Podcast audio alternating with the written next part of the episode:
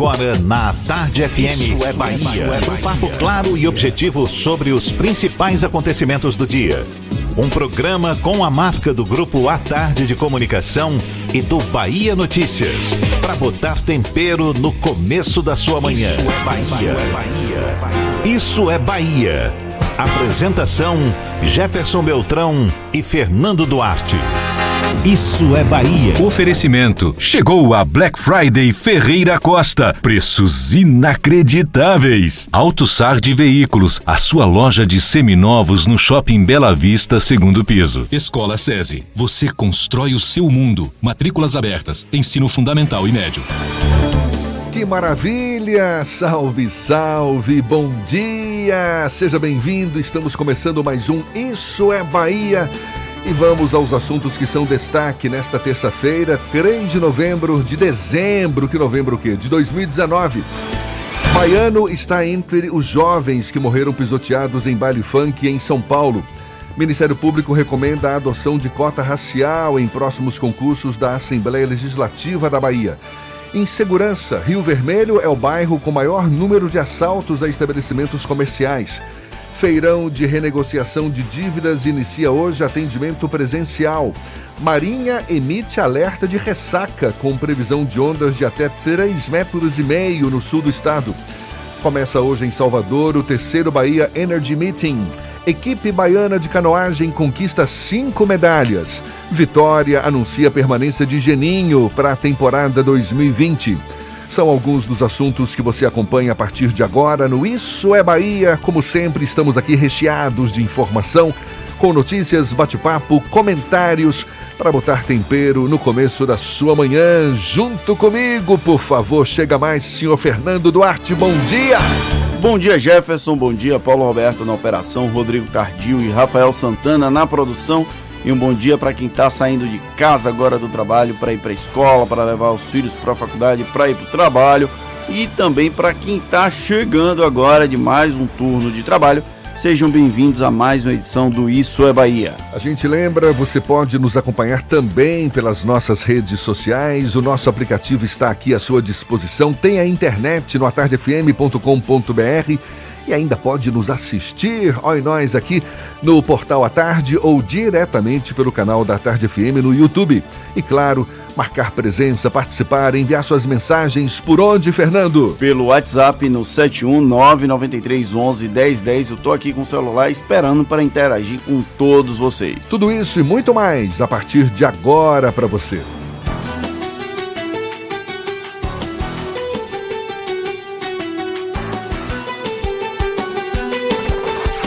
É Bahia. Previsão do tempo. Previsão do tempo. Previsão do tempo. Terça-feira com sol tímido, pelo menos agora no comecinho da manhã, muitas nuvens, o sol começa a querer aparecer, a temperatura já 25 graus. Senhor Walter Lima, o homem que tem as informações da previsão do tempo para esta terça-feira, seja bem-vindo. Bom dia, Walter.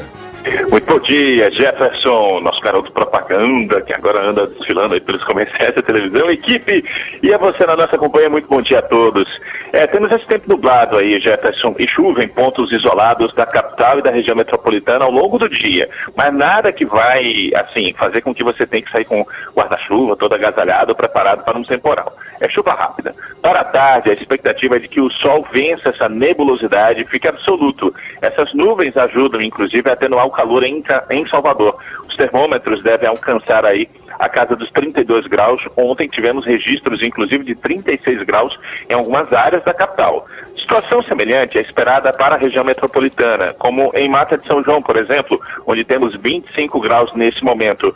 No Recôncavo, teremos tempo nublado e só chove em algumas localidades, como o município de Salinas de Ma da Margarida. Em São Felipe não tem previsão de chuva, a máxima deve alcançar aí a casa dos 31 graus.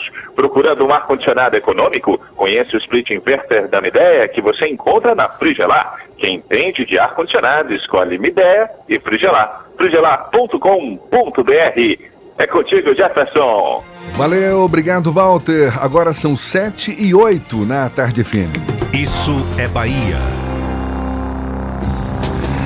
Como manter o poder de indignação mesmo diante de notícias que insistem em nos desanimar? Esse é o tema do comentário político de Fernando Duarte. Isso é Bahia. Política. A Tarde FM. Jefferson, o noticiário brasileiro não tem ajudado e é muito difícil manter o otimismo diante de tantas notícias ruins. Na última semana, dois feminicídios aqui na Bahia escancararam a nossa sociedade machista. Em Lapão, um fisioterapeuta pagou para, para que a amante dele fosse morta. O motivo? Ela ameaçava contar para a família dele o relacionamento extraconjugal. Já em Cachoeira, a situação foi ainda mais simbólica. Uma estudante de serviço social que apresentaria um trabalho de conclusão de curso sobre violência contra a mulher foi brutalmente assassinada pelo ex-namorado, de quem ela tinha uma medida protetiva. No final de semana, mais uma notícia extremamente revoltante. Uma ação desastrosa da Polícia Militar de São Paulo terminou com a morte de nove jovens em um baile funk. Não é possível que sigamos naturalizando situações como essas. Nove jovens que estavam curtindo a juventude acabaram brutalmente mortos, pisoteados. Se fosse uma festa rave de classe média, a polícia nunca teria agido daquela forma. E esse não é o momento de demonizar a polícia. Também temos que ressaltar que aquelas duas mulheres mortas na semana passada tinham uma vida inteira pela frente, mas nós vivemos um grave problema estrutural na nossa sociedade. Nós temos um problema estrutural com preconceito de classe, com racismo e com machismo nós precisamos mudar esses paradigmas na sociedade brasileira. Não dá para fingir que situações como essas só serão problema quando atingirem o nosso círculo de relacionamento. Temos que insistir nesse nosso poder de indignação sob o risco de perdermos aquilo que nos torna humanos. Tem dias que não dá para deitar a cabeça no travesseiro e achar que estamos em um estado de normalidade. Vivemos em um momento de exceção, infelizmente. E enquanto nós não reagirmos a isso, talvez sobre muito pouco da essência do que a gente é. Então nós precisamos nos indignar com o noticiário, not ficarmos extremamente revoltados quando ouvimos e lemos notícias como feminicídios envolvendo racismo, envolvendo preconceito de classe, preconceito geográfico, porque senão nós deixaremos de ser humanos.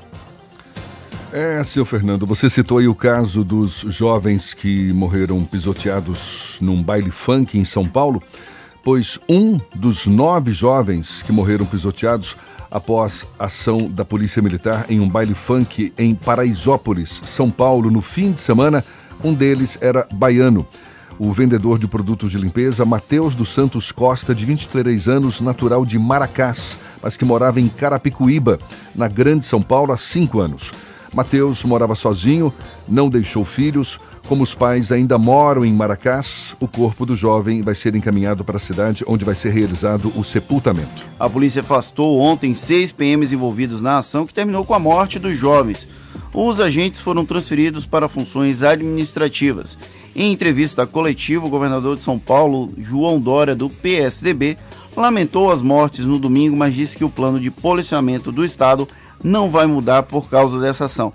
Jefferson, é impressionante a demora de forças militares, forças da Polícia Militar, de responder a situações como essa.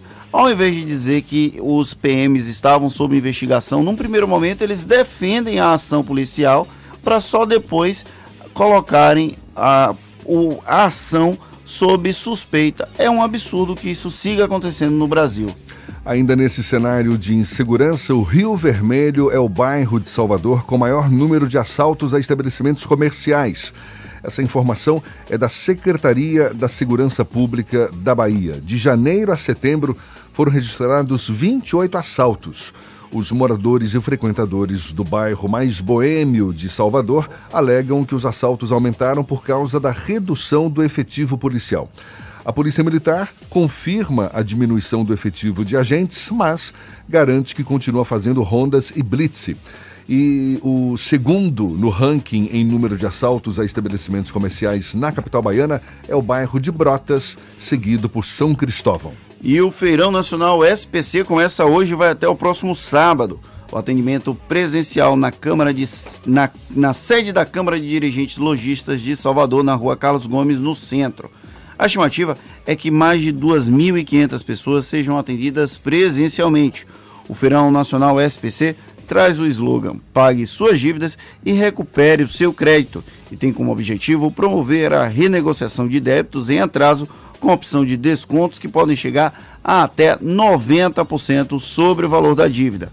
Os interessados devem se dirigir à CDL portando documento de identificação com foto e CPF. Fim de semana chegando, fim de semana não, fim de ano, fim de ano chegando e junto com ele a esperada procissão de Bom Jesus dos Navegantes e o laudo de inspeção que autoriza a galeota Gratidão do Povo a navegar durante a festa do Senhor Bom Jesus dos Navegantes, que tem seu ponto alto no dia 1 de janeiro, deve ser entregue amanhã ao arcebispo de Salvador e primaz do Brasil, Dom Murilo Krieger. No ano passado, a tradicional embarcação foi impedida de ir ao mar pela primeira vez por causa de problemas estruturais. Para que a galeota voltasse a participar dos festejos, uma comissão especial foi montada para garantir o restauro da galeota. E tem novidades sobre a nova rodoviária de Salvador. O contrato para a construção da nova estação da capital baiana vai ser assinado hoje pelo governador Rui Costa na governadoria no centro administrativo. O novo terminal vai ser construído às margens da BR-324, no bairro de Águas, Cla Águas, hum, Águas Claras. Af. E vai ter a ligação com a estação do metrô Águas Claras, com o terminal de transporte de ônibus metropolitano e urbano e futuramente com o corretor, corredor de BRT na Avenida 29 de Março. Pelo projeto, o espaço destinado à construção da nova rodoviária vai ser três vezes maior em relação ao terminal atual localizado na Avenida ACM, em um investimento de mais de 120 milhões de reais. Rapaz, Jefferson tá um desastre hoje aqui, viu? Tá derrubando tudo. Rapaz, que foi que houve? Tá ansioso pro final de semana? Caiu a câmerazinha aqui do nosso do nosso ao vivo. A câmera ficou assustada com o Jefferson. Pela internet, mas está tudo bem agora. São 7 e 16 na Tarde FM.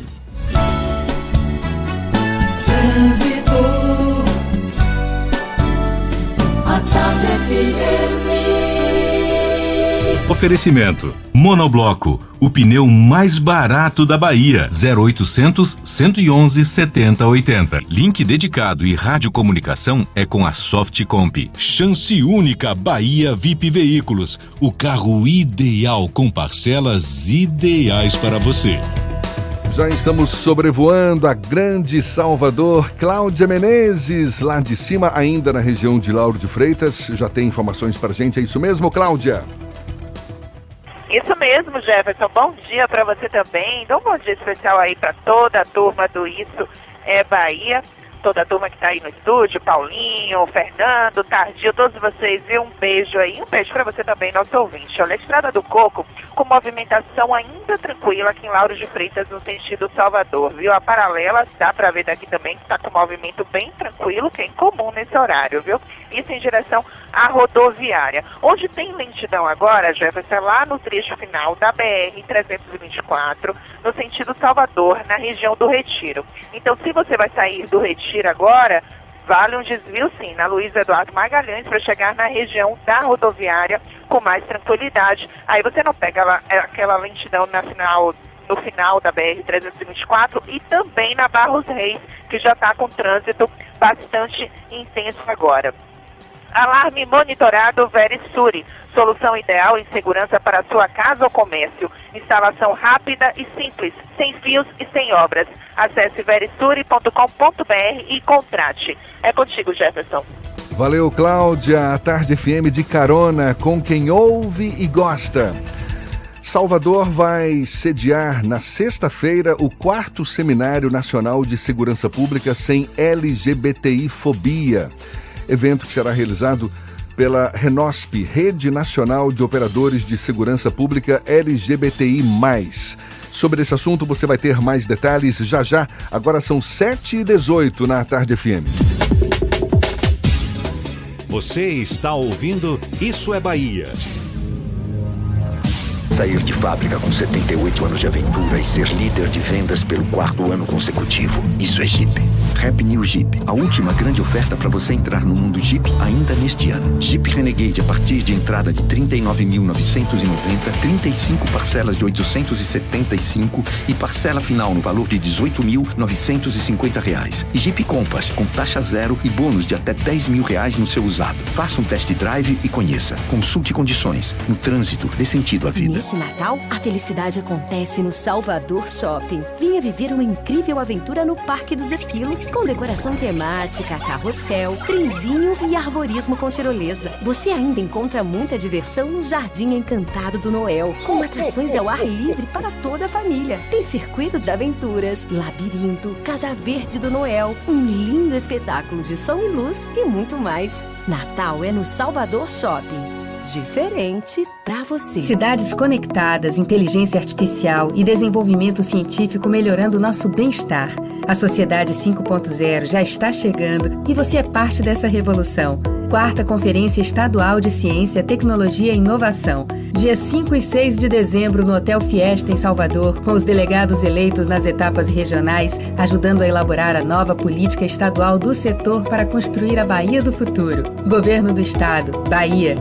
Aqui é trabalho. Rice Restaurante. Qualidade e tradição no coração da Pituba. Monobloco, o pneu mais barato da Bahia. 0800 111 70 80 e a hora certa. Agora, 7h20, a Tarde FM, quem ouve gosta.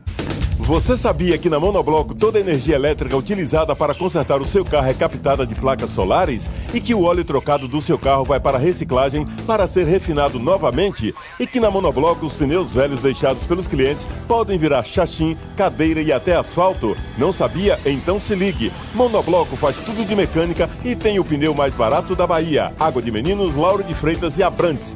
0800 111 7080. Voltamos a apresentar Isso é Bahia. Um papo claro e objetivo sobre os acontecimentos mais importantes do dia. Agora são 7h20, já já a gente começa um papo aqui com Leandro Eloy. Ele é policial militar e integrante da Renosp, Rede Nacional de Operadores de Segurança Pública LGBTI, que estará realizando nesta sexta-feira um seminário, Seminário Nacional de Segurança Pública sem LGBTI-fobia. Detalhes, portanto, já já. São 7h21, temos notícias que chegam da redação do portal Bahia Notícias com o João Brandão. É você, João, bom dia. Bom dia, bom dia a todos. Olha, a ocupação da faixa de areia por comerciantes foi motivo de polêmica na última semana na Praia da Boa Viagem, na Cidade Baixa. A página do Instagram, que leva o nome da região, fez um post denunciando o espaço ocupado por barracas e cadeiras na praia. Abre aspas. A praia está tomada por cadeiras. Quando a maré enche, não sobra espaço para quem não está nas barracas. Os barraqueiros impõem consumação mínima para estar nelas, ou ficam de cara feia quando você chega antes e ocupa os espaços que são deles. A técnica é ocupar a praia e causar essa sensação de falta de espaço obrigando os frequentadores a utilizar os serviços da barraca. Fecha aspas. Denunciou a página. Procurada pela reportagem do Bahia Notícias, a CEMOP, Secretaria Municipal de Ordem Pública, afirmou que a situação foi encaminhada à pasta para que sejam tomadas as devidas providências e que já foi realizado o ordenamento de uma parte da praia. A CEMOP reforçou que o processo é progressivo, mas não estipulou um prazo para o reordenamento completo. E olha, a mudança da sede da Prefeitura de Salvador está dependendo do andamento da Justiça. Segundo o vice-prefeito da capital, Bruno Reis, um desses imóveis há uma discussão entre a Santa Casa e a Secretaria de Cultura e Turismo que está judicializada, dependendo de uma homologação que foi uma permuta realizada com a Santa Casa, para que o imóvel possa ser desapropriado e a prefeitura possa ter a condição de licitar e iniciar a obra. Os imóveis em questão estão localizados ao lado da Câmara Municipal, nas imediações da atual estrutura em que está edificada a atual sede da prefeitura. O vice-prefeito ainda disse que se resolver essa questão, a tendência é que seja ali. Essas e outras notícias você encontra no portal bahianoticias.com.br. João Brandão para o programa Isso é Bahia. É com vocês, Jefferson e Fernando. Valeu, João. Olha, o Brasil, a gente sabe, país que se orgulha de ser uma terra paradisíaca, formada a partir das misturas e diferenças. Pois é, esse mesmo Brasil apresenta todos os anos índices alarmantes de violência contra pessoas LGBT. Segundo dados do Grupo Gay da Bahia, em 2017, uma pessoa LGBT foi assassinada por crime de ódio a cada 19 horas. Em 2018, foi um LGBT morto a cada 20 horas. Nesta próxima sexta-feira, Salvador vai receber o quarto Seminário Nacional de Segurança Pública sem LGBT, LGBTI fobia que tem como tema segurança pública e interseccionalidades. O seminário, o seminário é organizado pela Renosp, Rede Nacional de Operadores de Segurança Pública LGBTI+, com o objetivo de discutir direitos humanos e segurança pública sob uma perspectiva de sobreposição de identidades sociais e sistemas de opressão, dominação ou discriminação. Os detalhes você acompanha com o repórter Rafael Santana. Agentes de segurança pública de todo o país, como delegados, policiais e guardas municipais, vão estar reunidos nesta sexta-feira em Salvador para debater o enfrentamento ao preconceito contra a população LGBTI, lésbicas, gays, bissexuais, travestis, transexuais e outras identidades de gênero e sexualidade dentro e fora das instituições de segurança pública. Um dos palestrantes é Anderson Cavicchioli, ele que é delegado da Polícia Civil do Distrito Federal e presidente da Renosp, Rede Nacional de Operações de Segurança Pública LGBTI+. De acordo com ele, a necessidade de discutir o assunto surgiu no ano passado, depois de uma ameaça de morte a um policial militar que foi fotografado beijando outro homem. Nós percebemos que haveria necessidade, a partir de alguma uma situação bem peculiar que aconteceu no meio de 2018, que foi uma ameaça, né, a um policial que teve a sua imagem capturada é, no metrô de São Paulo beijando outro rapaz. E em razão dessa imagem ter sido capturada e circulada em grupos de, de conversas entre policiais, esse rapaz foi ameaçado de morte. Nós percebemos ali naquele momento que era necessário que nós tivéssemos uma organização que pudesse se contrapor a essas violações de direitos. Um dos temas a serem abordados em uma das mesas é segurança pública, comunicação social e resistências. Quem vai estar nesta discussão é Sérgio Rodrigo Ferreira, doutorando em comunicação e cultura contemporâneas pela Universidade Federal da Bahia. Ele vai abordar sua pesquisa, que é resultado de conversas com homens trans, pensando a relação com as tecnologias digitais, como o Facebook. Nós conversamos sobre a questão do fato de se mostrar enquanto uma pessoa transgênera nos dias de hoje, no país de hoje, né, o Brasil, que é um dos países mais perigosos para ser uma pessoa transgênera do mundo, o país em que essas pessoas têm uma expectativa de vida em média de 35 anos. A partir desse contexto, pensar as estratégias é, de segurança ao se mostrar nas plataformas de rede social. Segundo Sérgio Rodrigo, estas estratégias digitais são formas destes sujeitos se protegerem física e moralmente para impedir violências, agressões físicas e constrangimentos. O quarto Seminário Nacional de Segurança Pública sem LGBTI Fobia vai ser realizado nesta sexta-feira, das 8 da manhã às 4 da tarde, no campus da UFBA em Ondina. Os interessados devem se inscrever gratuitamente no site oficial da Renosp. Rafael Santana para o Isso é Bahia. A gente mergulha um pouco mais nesse assunto em conversa agora com o policial militar e integrante da Renosp, Rede Nacional de Operações de Segurança Pública LGBTI+, Leonardo. Operações não de operadores, Rede Nacional de Operadores de Segurança Pública LGBTI+, Leonardo Eloy. Bom dia, Eloy. Bom dia. Seja bem-vindo. Obrigado. É uma reivindicação histórica, não é? Essa do movimento LGBT, que agora a gente fala LGBTI+, desde o início da sua organização, há quatro décadas, batalha-se, não é, pela, pelo fim da violência, pela criminalização da LGBTI-fobia.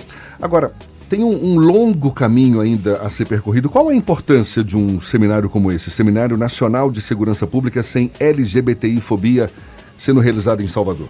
Primeiramente, é, eu queria agradecer muito a oportunidade de expor sobre o evento e sobre a, no a nossa rede, porque além de a, a luta contra a LGBTfobia, ela já é às vezes a, assustadora. Assim, as pessoas ainda se espantam da gente, acham estranho a gente estar tá reivindicando os direitos. Quando são agentes de segurança é, fazendo isso, é mais é, é, um impacto muito maior, porque não se espera. É, às vezes se assustam de ser um agente de segurança e ser LGBT.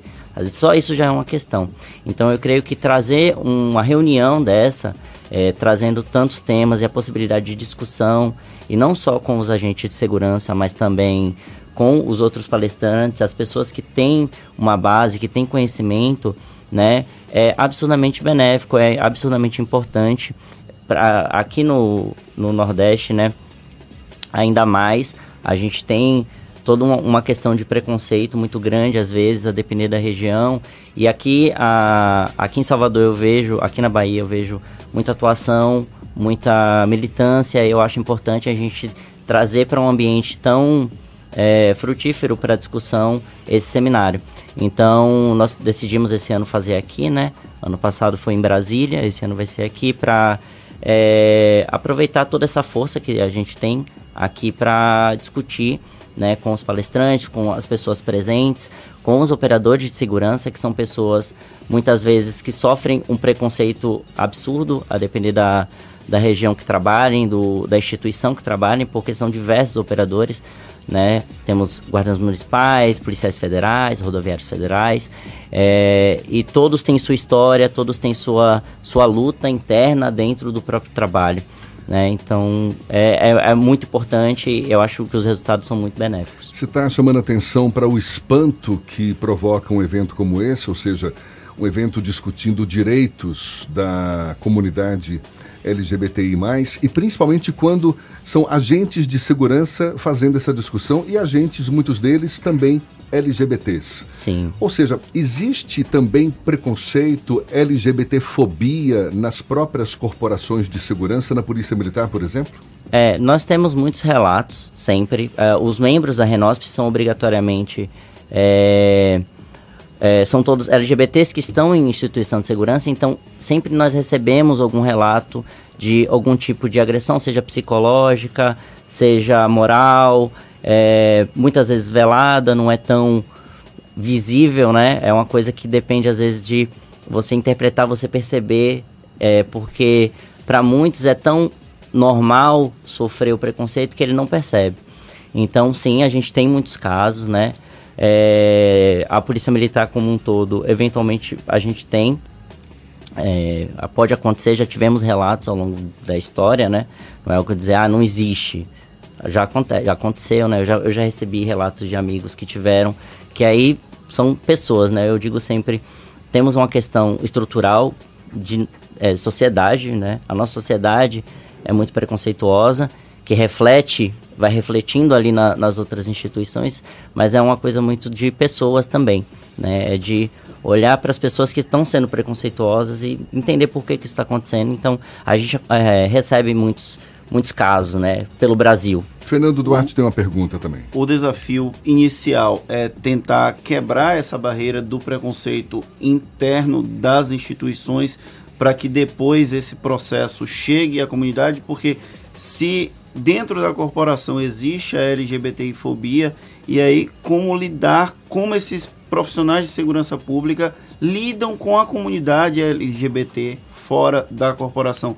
Qual é o grande desafio nesse processo? É, exatamente. É, é exatamente esse caminho, né? O que a, a nossa intenção é justamente, além de termos essa rede de apoio para nós que somos LGBTs e estamos, em, estamos numa rede de segurança, é, é para que os outros, os outros membros das redes de segurança eles se conscientizem, eles aprendam, é, eles é, aprendam a lidar com essa comunidade fora da instituição. Então, é, é um grande desafio, é, um, é o primeiro passo seria principalmente é, conscientizar os nossos colegas, né, no caso, de como lidar com a comunidade, de entender, né, de ser educado mesmo, porque a gente entende que né, ninguém nasce sabendo de fato, e pra gente que, às vezes, para nós mesmos LGBTs, os próprios LGBTs, às vezes, não, não tem consciência é, dos seus direitos, de como tratar. São questões que as pessoas aprendem, né? Tudo é evolução. A, a própria sigla mostra como a gente foi evoluindo. Então, é um grande um, um foco nosso tentar ter força, nos fortalecermos para podermos conscientizar a, as instituições para que a população receba um atendimento mais humano, mais é, apropriado para com elas, né? Há cerca de dois anos, se não me engano, teve um episódio na Parada Gay de São Paulo em que um policial militar é, propôs se casar com o companheiro dele Sim. fardado. E aí a polícia tinha proibido essa, essa, o casamento, a cerimônia ser realizada dele com a farda é, de gala, né, que chama da Sim. polícia militar. Como é que está essa situação hoje aqui no Brasil como um todo? Aqui na Bahia, por exemplo, é permitido você casar com a roupa de gala? Bom, é, eu particularmente eu nunca ouvi falar de alguém ter pedido, né? Então é uma questão que a gente não sabe porque nunca ninguém pediu, pelo menos nunca chegou ao nosso conhecimento, assim, de todo mundo saber que é, alguém fez esse pedido e foi negado, foi aceito, né? Mas a, a, tem a, um acho que uma das principais lutas de, de, da comunidade é ser tratado com igualdade. Então eu entendo que se eu já ouvi falar em outros estados de terem permitido até, acho que o Rio Grande do Sul em determinado ano já foi permitido a um policial que solicitou. É, então eu entendo que não tem por que negar, obviamente, né? Mas isso vai depender de cada estado, cada corporação. É, mas a luta é para que não tenha nem essa questão. Que, bom, se um, um casal heterossexual solicitou-se é, para utilizar e foi permitido, não tem nem o porquê de não, de não permitir para um é, homossexual, ou seja, qualquer, ou qualquer outra pessoa. Né? Mas aqui, pelo menos, eu nunca ouvi falar, né? Seria muito interessante. Tem algum tipo de distinção dentro da corporação, você que é policial militar, é, se a pessoa é lésbica, gay, bissexual, transexual, intersexual tem alguma diferença de preconceito, de intensidades de preconceito, digamos assim? Bom, eu, falando, eu posso falar mais no caso no meu caso, né? É, o que eu pude observar nesses anos é pode, ouvir, pode ocorrer, mas tudo é, depende de diversas variáveis, porque depende do ambiente que a pessoa esteja, dos colegas que ela tem, é, de tudo isso para poder dizer se ela vai sofrer mais, se ela sofrer menos. É natural como qualquer. É, no nosso, na nossa sociedade, né, um, um homem afeminado normalmente sofre bastante preconceito, mais do que um que não é. Então, eu vejo, né, se é um homossexual afeminado, possivelmente ele vai é, sofrer um pouco mais, né, do que um que não é. É muito, é o, como eu digo, é um reflexo da sociedade que a gente vive. Então, e é um processo de resistência, por exemplo, para o homossexual sim. afeminado entrar numa corporação sim. como a polícia militar. Como você tem relatos de como sobreviver, porque é, é quase que um exercício de sobrevivência, não é isso? Sim, assim, é, falando pela, pela minha experiência, é literalmente você resistir. Você, caso escute alguma coisa, caso seja preterido de alguma forma por algum colega, por alguém, é a pessoa se ela não conseguir sozinha, procurar apoio, né? É por isso que a Renosp existe, principalmente para dar apoio, porque você sozinho muitas vezes não se sente realmente em condição de é, de lutar mesmo. De... Leonardo, você estava chamando atenção antes para a importância de conscientizar os agentes de segurança uhum. como um todo sobre como lidar com pessoas LGBTI+. Existe uma recomendação básica, porque você até também destacou, muita gente não tem o preparo para isso, Uhum. não sabe como lidar com esse tipo de situação. Então a pergunta é essa: como lidar com esse tipo de situação? Qual, o, o que, que se recomenda? Mas eu vou pedir para você responder já já. A gente conversa com o Leonardo Eloy, que é policial militar da Bahia e integrante da Renosp, Rede Nacional de Operadores de Segurança Pública LGBTI, que nesta sexta-feira agora vai estar realizando o quarto Seminário Nacional de Segurança Pública sem LGBTI fobia. A gente retoma esse papo já já, agora 22 para as 8 na Tarde FM.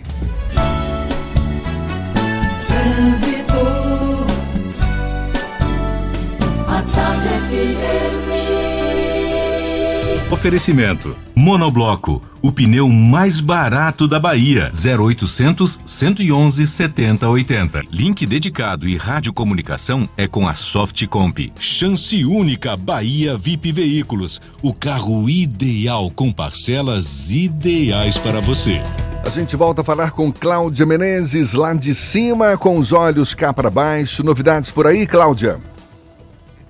Oi, Jefferson. Olha, vou falar dos reflexos de um acidente com carro e moto na região do acesso norte. Trânsito intenso no trecho inicial da Bonocô, sentido centro, e explica também a lentidão que falei mais cedo no trecho final da BR-324, sentido Salvador, na região do Retiro. Então, se você vai sair do Retiro agora, a opção continua sendo desviar ali na Luiz Eduardo Magalhães para chegar na rodoviária.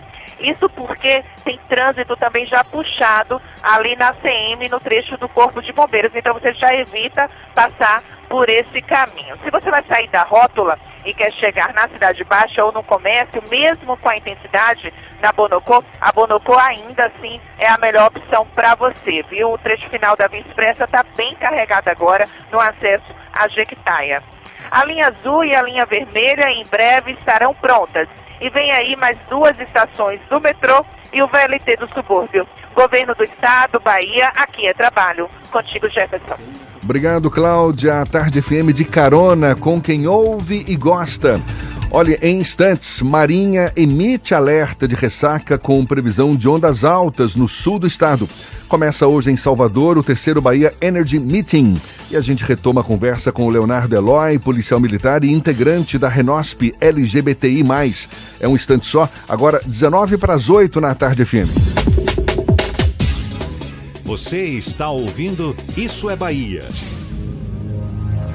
Chance única Bahia VIP. Não deixe passar. Corra para aproveitar. Super lotes de seminovos com parcelas ideais para você. Lote 1, Sandero Agile ou Siena Fire com parcelas de 399. Lote 2, Etios HB20 ou Lifan X60, parcelas de 799. Lote 3, Renegade e X35 ou Corolla, parcelas de 999. Bahia VIP Veículos, Avenida Barros Reis Retiro. Fone 3045 5999. Consulte condições na concessionária. No trânsito a vida vem primeiro.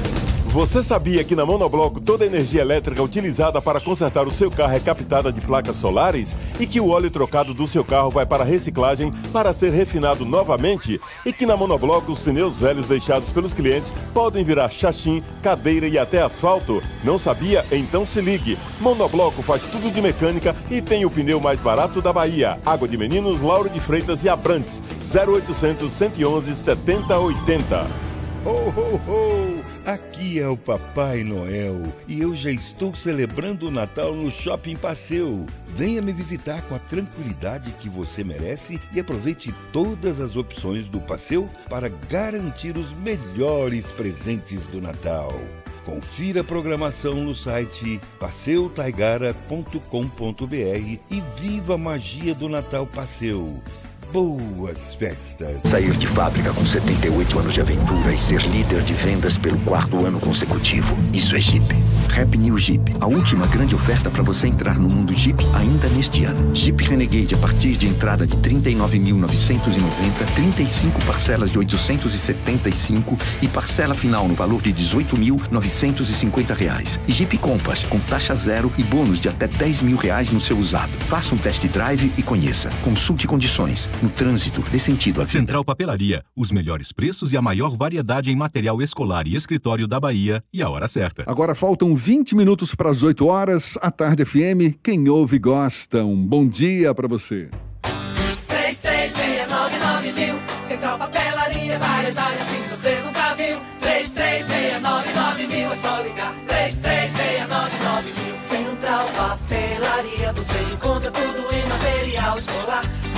seu escritório, variedade fácil de estacionar. 3369 Ligue 3369 mil, a maior variedade em material escolar e de escritório. Central Papelaria Lauro de Freitas. 3369 mil. Voltamos a apresentar Isso é Bahia.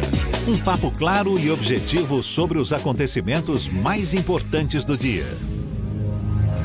Agora são 7h42 e tem notícia que chega da redação do portal à tarde. Thaís Seixas Apostos. Bom dia, Thaís.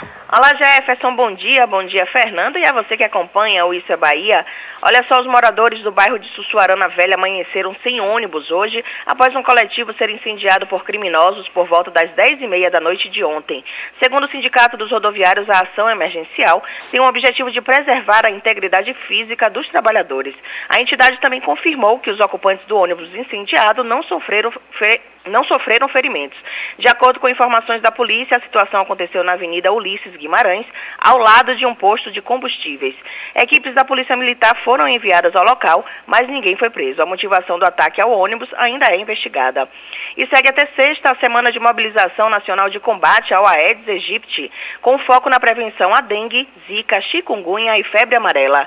Segundo a Secretaria Estadual da Saúde, até o dia 21 de novembro, foram notificados 66.289 casos prováveis de dengue em todo o estado, com 81 mortes pela doença. Durante a semana serão realizados mutirões de limpeza nos bairros de São Cristóvão, Mussurunga, Curralinho, Ondina, Alto do Cabrito, Curuzu, Paripe e Coutos.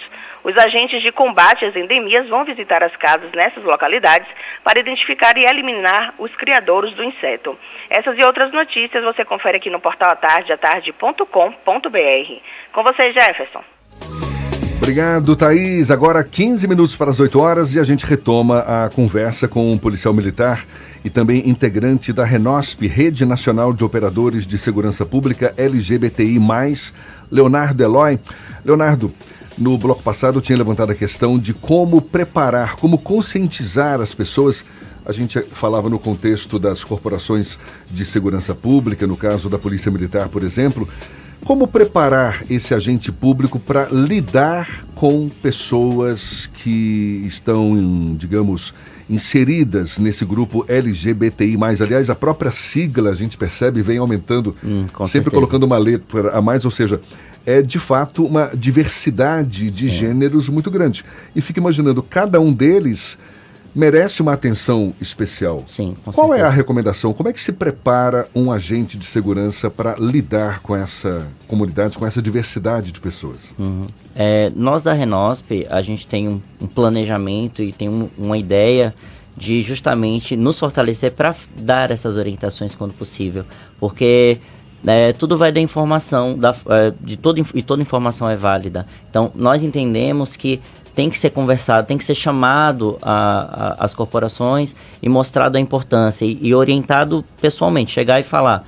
É, é, é, esse grupo funciona dessa forma, esse grupo funciona dessa, né? A gente entende que como muitas vezes nem nós mesmos entendemos tudo, não sabemos tudo, não é por pertencer à comunidade que você conhece todos os gêneros, todas as formas de tratamento, o outro também não vai saber.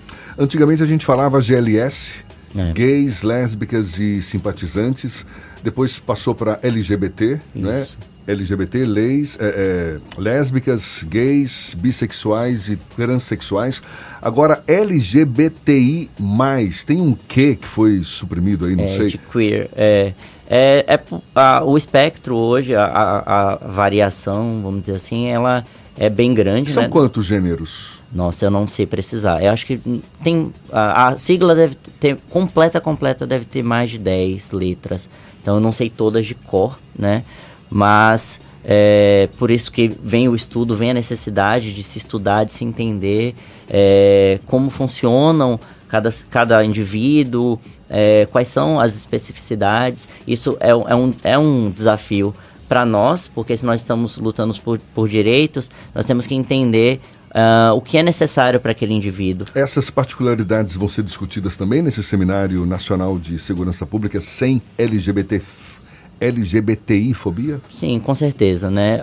É quase que é, obrigatório ao, a partir do momento que nós nos reunimos, porque nós somos diversos, né? Nós da, da, da Renosp, nós temos não binário, nós temos os gays, as lésbicas, transexuais, travestis.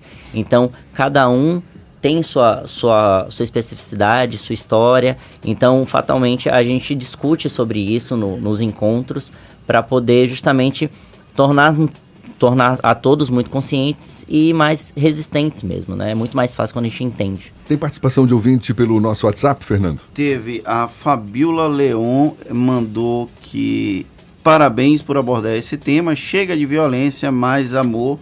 E ela falou LGBTQI, aqui, ela citando a sigla que ela reconhece. E ainda tem gente aqui que mandou parabéns pelo comentário sobre violência do começo do programa. A Cristina Maria mandando beijo para nós. Tem mais a Mari e a. Como é o nome dela aqui? Deixa eu olhar. Josimar Machado de Araújo, que reclamou que hoje eu não falei que o cheiro do cafezinho estava batendo aqui, mas foi porque Rodrigo Tardio não trouxe o café para o estúdio do Não lembrou Bahia. do cafezinho de ninguém hoje. Todo aqui. mundo interagiu com 71993111010 e você também pode mandar sua mensagem pelo YouTube Basta acessar o canal da Tarde FM no YouTube e buscar pelo Isso é Bahia. A gente está ao vivo. Leonardo Eloy, policial militar, integrante da Renosp, Rede Nacional de Operadores de Segurança Pública LGBTI+, que estará promovendo neste, nesta sexta-feira o quarto Seminário Nacional de Segurança Pública sem LGBTI Fobia, no campus de Ondina da UFBA, em Salvador. Leonardo, muito obrigado. Obrigado a vocês. E um bom dia. Bom dia. Tá certo. Agora são 7h49 na Tarde FM. Isso é Bahia. Economia. A Tarde FM. Bom dia, Jefferson. Bom dia, Fernando. Bom dia, ouvintes da Rádio A Tarde FM. Ontem foi um dia bastante tranquilo aqui no Brasil. O Ibovespa subiu 0,64% a 109 mil pontos e o dólar voltou a cair agora 0,63% a R$ 4,21. O Banco Central continua vendendo dólar no mercado. Uh, tivemos como destaque de alta a CSN, que subiu 5,65% após a alta do minério de ferro no mercado internacional. Já na ponta contrária, o destaque ficou com as ações da Raia Drogazil, que caíram 2,73%.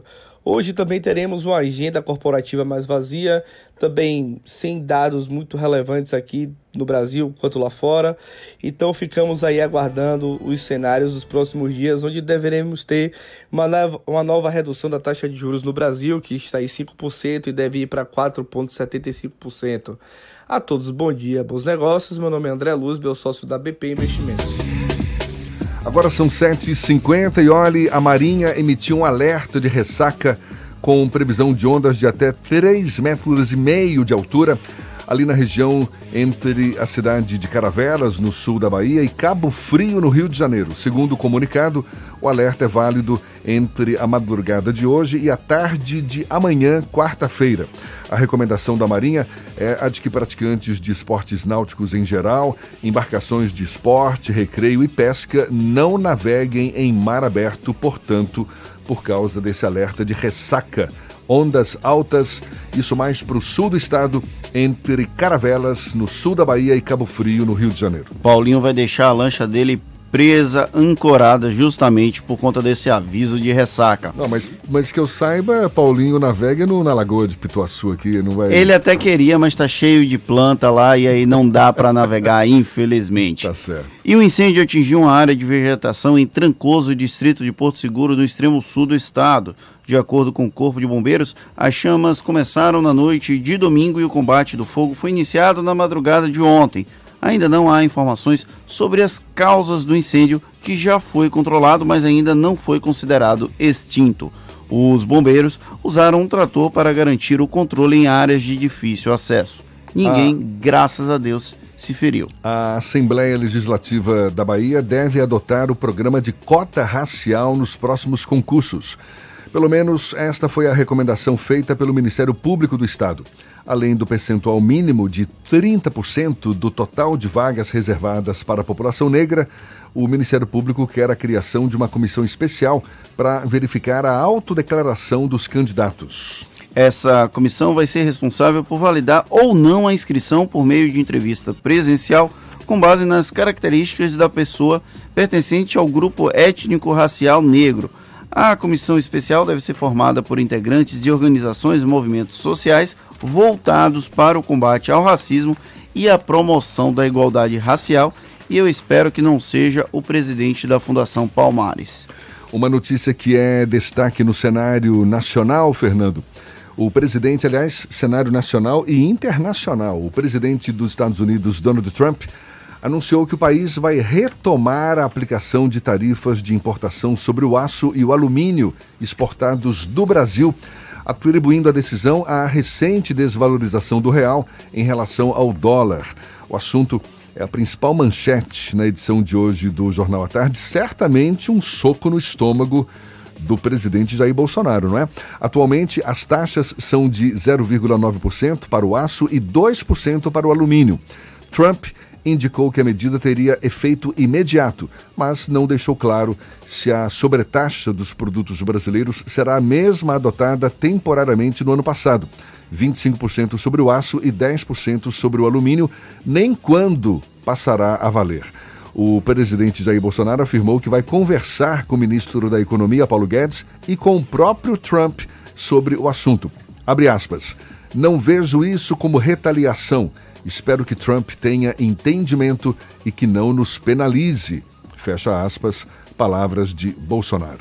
Ou seja, acredita em conto da carochinha, porque o presidente Donald Trump falou desde o início da sua eleição, lá em 2016, que o objetivo dele era fazer a América maravilhosa, ótima de novo, make America great again. Então, é claro, é óbvio que ele vai tomar as iniciativas para proteger o mercado americano. O dólar está em baixa, está em alta aqui no Brasil, então isso facilita as exportações. O Brasil tem tomado reiterados socos no estômago, para usar a expressão que você disse, não conseguiu a vaga na OCDE, não conseguiu a liberação da importação de carne vermelha e agora tem a sobretaxa no caso de aço. É uma, uma série de. É como se o Brasil estivesse no corner né, do box e Donald Trump atacando sem parar. E aí a gente já está ficando bem roxinho, mas ainda assim tem gente que defenda. É, ele falou do aço, do alumínio também, e foi falar da desvalorização do real, aí como se fosse Jair de Bolsonaro, propósito, inclusive. É. O Donald Trump trata como se Argentina e Brasil estivessem desvalorizando as próprias moedas de propósito para poder melhorar as, as exportações.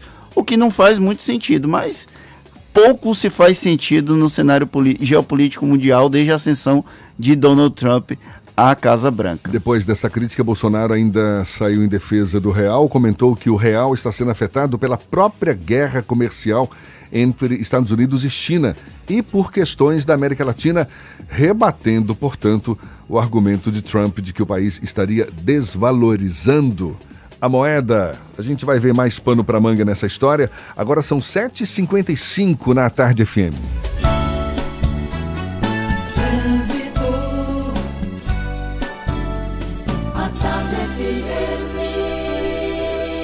Oferecimento: Monobloco, o pneu mais barato da Bahia. 0800 111 7080. Link dedicado e radiocomunicação é com a Softcomp. Chance única Bahia VIP Veículos, o carro ideal com parcelas ideais para você. A gente volta a falar lá de cima. Cláudia Menezes é quem sobrevoa as principais ruas e avenidas de Salvador. É você, Cláudia? Jefferson, com informação aqui do centro da cidade, viu? Olha, obras estão atrapalhando, atrapalham né, o trânsito no Aquidabã e na região das Sete Portas. Né? Região das Sete Portas ali é o trânsito sempre complicado, com obras então nem se fala. Então, uma opção de desvio aí para você é o Vale de Nazaré. tá? Uma opção de desvio para a região das Sete Portas. Agora a situação lá na Avenida Caminho de Areia também continua por causa de uma adutora.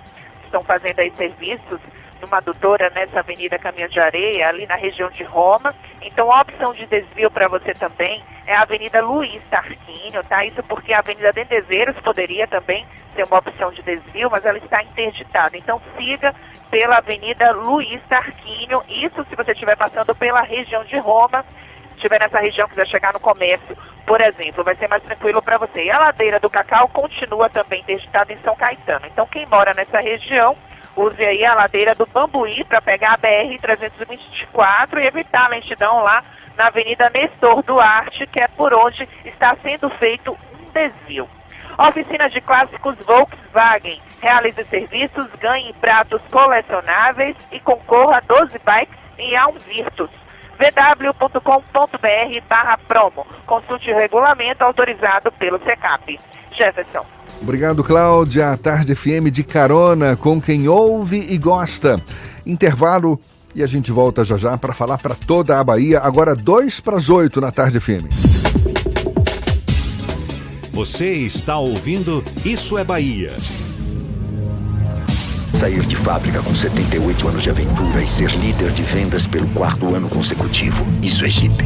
Happy New Jeep. A última grande oferta para você entrar no mundo Jeep ainda neste ano. Jeep Renegade a partir de entrada de 39.990, 35 parcelas de 875 e parcela final no valor de 18.950 reais. Jeep Compass com taxa zero e bônus de até 10 mil reais no seu usado. Faça um test drive e conheça. Consulte condições. No trânsito, dê sentido à vida. Antes eu saía 4 horas da manhã para o trabalho, com tudo escuro. Dava medo. Ficou mais seguro sair de madrugada e voltar à noite. A iluminação em LED mais moderna do Brasil já chegou no Calabar, Nova Constituinte, Liberdade, Bairro da Paz, Palestina, Pernambués, São Caetano, Pau da Lima, Valéria e vai chegar em muitos outros bairros. Iluminando nosso bairro é seu. A prefeitura que trabalha para quem mais precisa é sua. A Black Friday já começou na TIM e o que não faltam são motivos e ofertas em smartphones para você aproveitar. Traga o seu número para o TIM Black e compre o iPhone 8 64 GB por apenas 1.499 à vista. É isso mesmo que você ouviu. iPhone 8 64 GB por 1.499 à vista no Team Black. E ainda tem até 28 GB de internet por até 12 meses. Vá logo até uma loja TIM. Aproveite a Black Friday e saia de smartphone novo. O Natal já chegou no Hangar Business Park. Venha fazer suas compras com toda a comodidade de um moderno complexo de lojas e escritórios, com áreas de convivência e jardins a céu aberto. No hangar, além de presentes, você encontra restaurantes, salões de beleza, bancos 24 horas, clínicas e muito mais serviços. O Natal do Hangar Business Park vai surpreender você. Paralela, próximo ao aeroporto. Bela Bowling, o boliche do Shopping Bela Vista. Venha se divertir, aberto de domingo a domingo e a hora certa. 8 horas em ponto, aqui na Tarde FM. Está pensando em um dia de diversão incrível? Então venha para o Bela Bowling, o boliche do Shopping Bela Vista. É o maior espaço de diversão com boliche de Salvador. Temos pacotes para você fazer a sua festa de aniversário ou confraternização. E de segunda a sexta, a hora de pista para seis pessoas com uma porção de batata frita sai por apenas R$ 49,90. Os sapatos são à parte. Consulte condições, traga a sua turma e aproveite. Bela Bowling, o boliche do Shopping Bela Vista, o maior espaço de diversão com boliche de Salvador.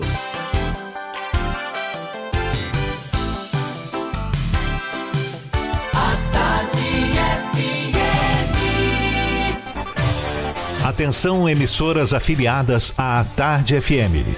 Em 5 segundos, isso é Bahia para todo o estado.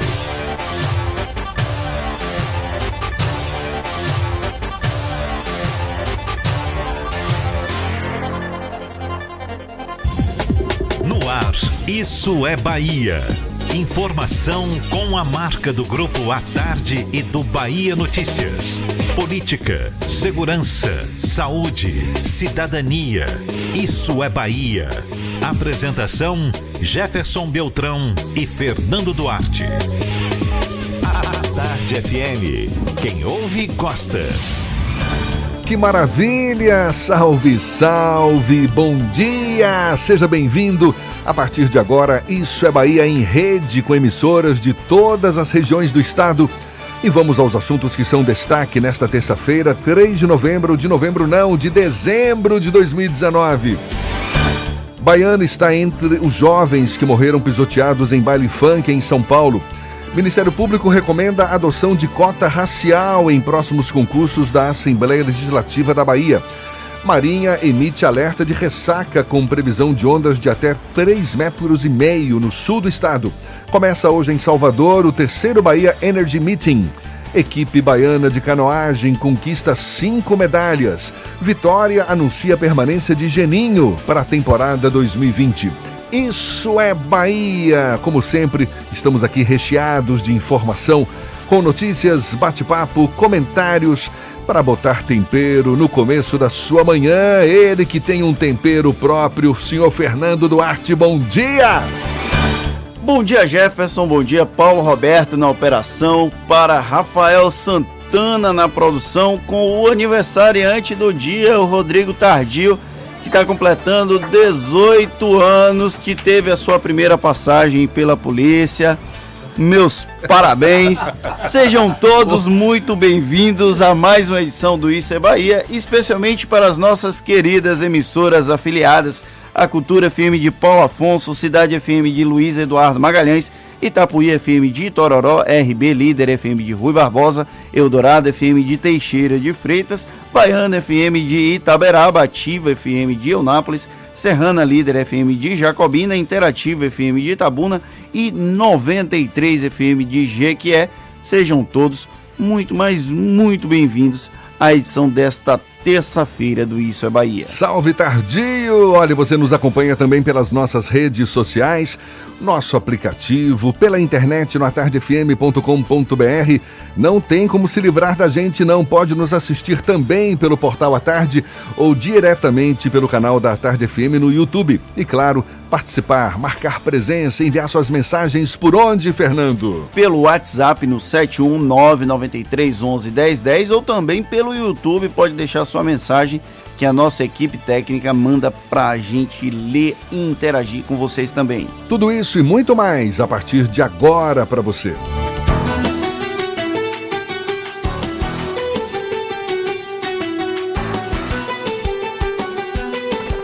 Isso é Bahia. Previsão do tempo.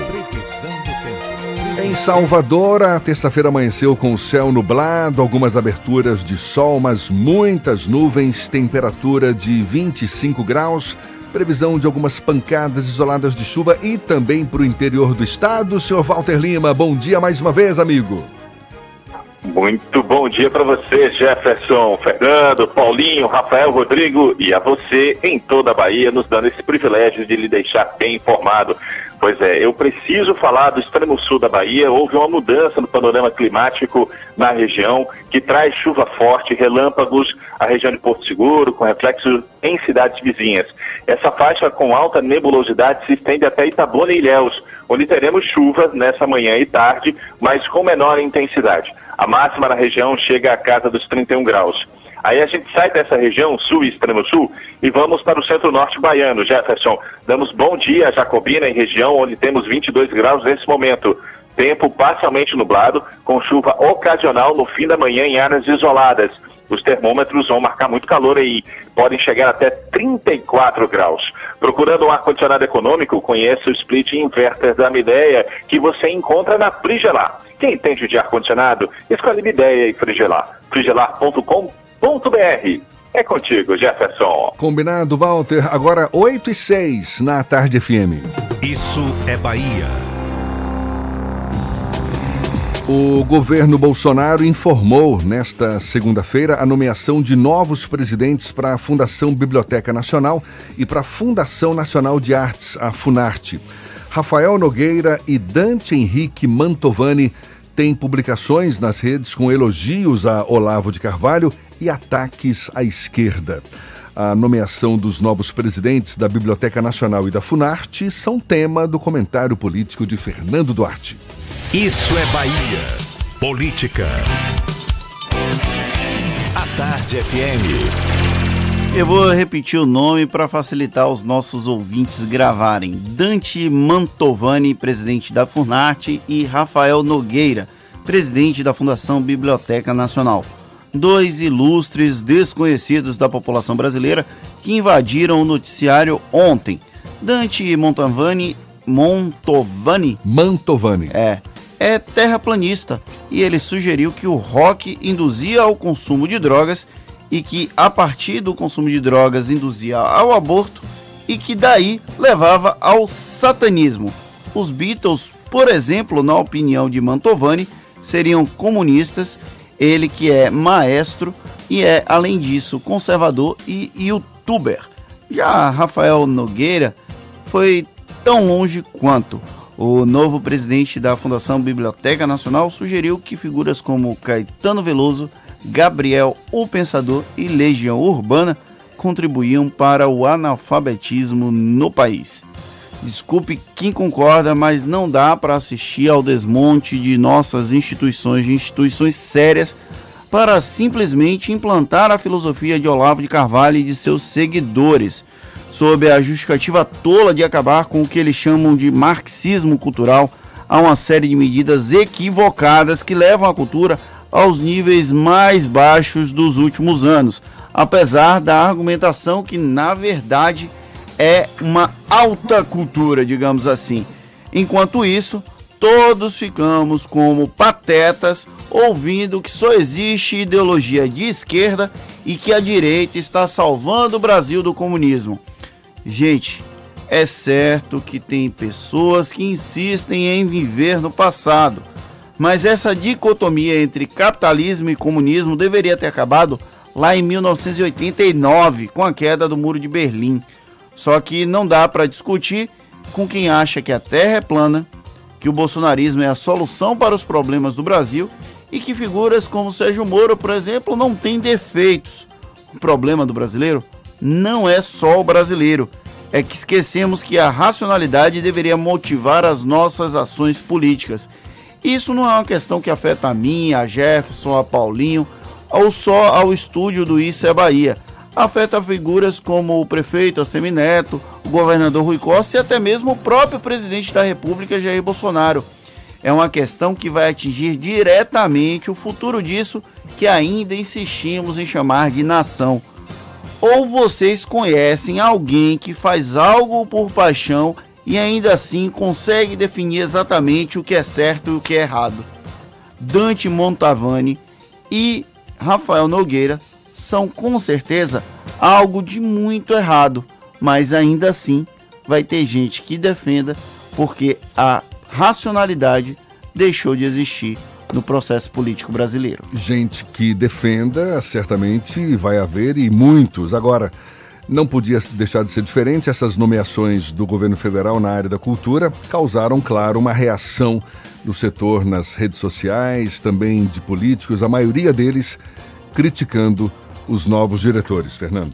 Infelizmente, são situações que a gente vai ver mais e mais e mais enquanto não tivermos um basta nesse engraçado que há uma crítica do aparelhamento feito pela esquerda no passado, principalmente nos governos petistas, e o bolsonarismo tem feito exatamente a mesma coisa, aparelhado instrumentos públicos com a ideologia de direita que eles insistem em dizer que não é ideologia, que só a esquerda tem ideologia. Me bata um abacate que eu quero uma vitamina, porque tem que ter paciência para lidar com esse tipo de situação. Agora são 8 e 11 temos notícias que chegam da redação do portal Bahia Notícias. João Brandão está a postos. Bom dia, João. Bom dia, bom dia agora para todo o estado da Bahia. Olha só, um município com mais de 21 mil habitantes, conforme dados do Instituto Brasileiro de Geografia e Estatística, Caravela se prepara para iniciar o ano letivo de 2020 com quatro escolas com o sistema CPM implementado. A metodologia de ensino reúne habilidades que destacam os colégios da Polícia Militar entre as, as, as demais unidades de ensino público do Estado. O município de Caravelas possui oito distritos e a intenção do prefeito Silvio Ramalho, do MDB, é de implementar a metodologia em pelo menos uma unidade de ensino em cada um deles.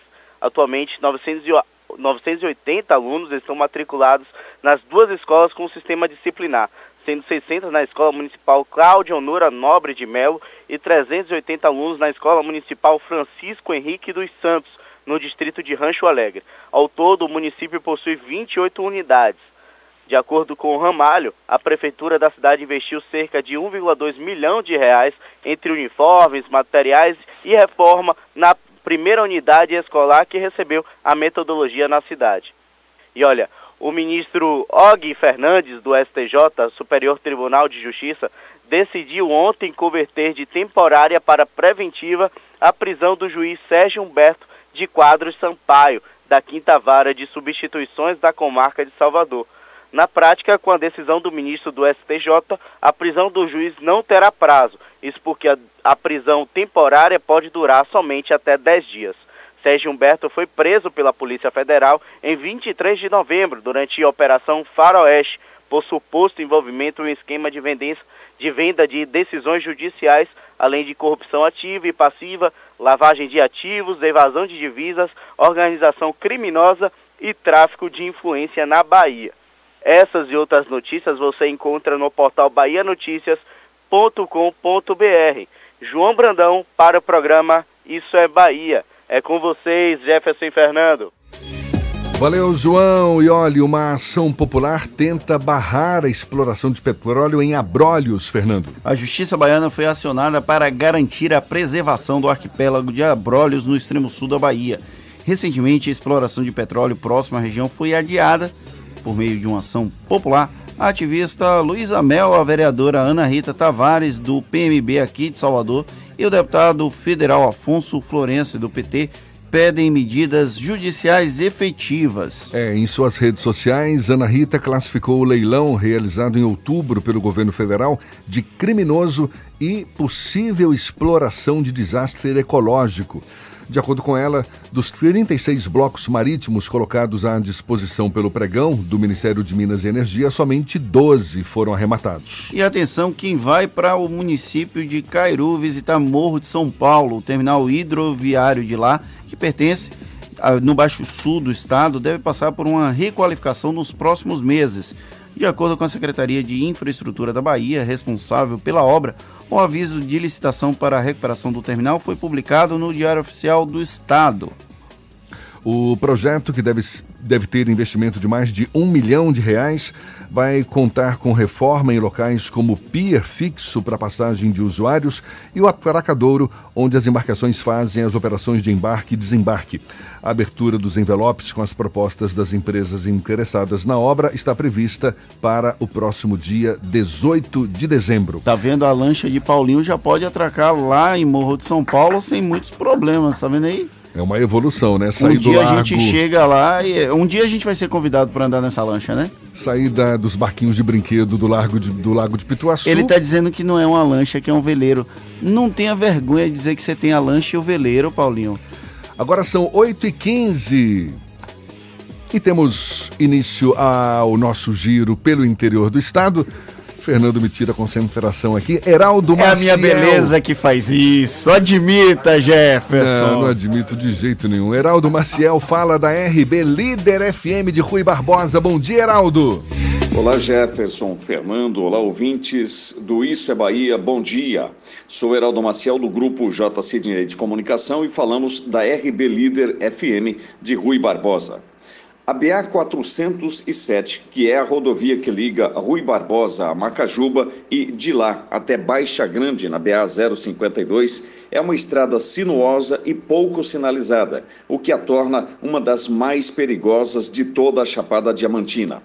Os acidentes são frequentes e quase sempre graves. Caminhões e veículos de grande porte estão entre os que mais se envolvem nesses acidentes, já que, por imprudência ou desconhecimento das condições da pista, motoristas costumam perder o controle dos mesmos e engrossam os números das estatísticas. Na noite de domingo, por exemplo, mais um grave acidente chamou a atenção da população uma motocicleta chocou-se contra um caminhão de transporte de combustíveis. Os dois veículos incendiaram-se e, por sorte, o tanque transportado pelo caminhão não explodiu. Uma, uma pessoa morreu no local. O que resta perguntar mais uma vez?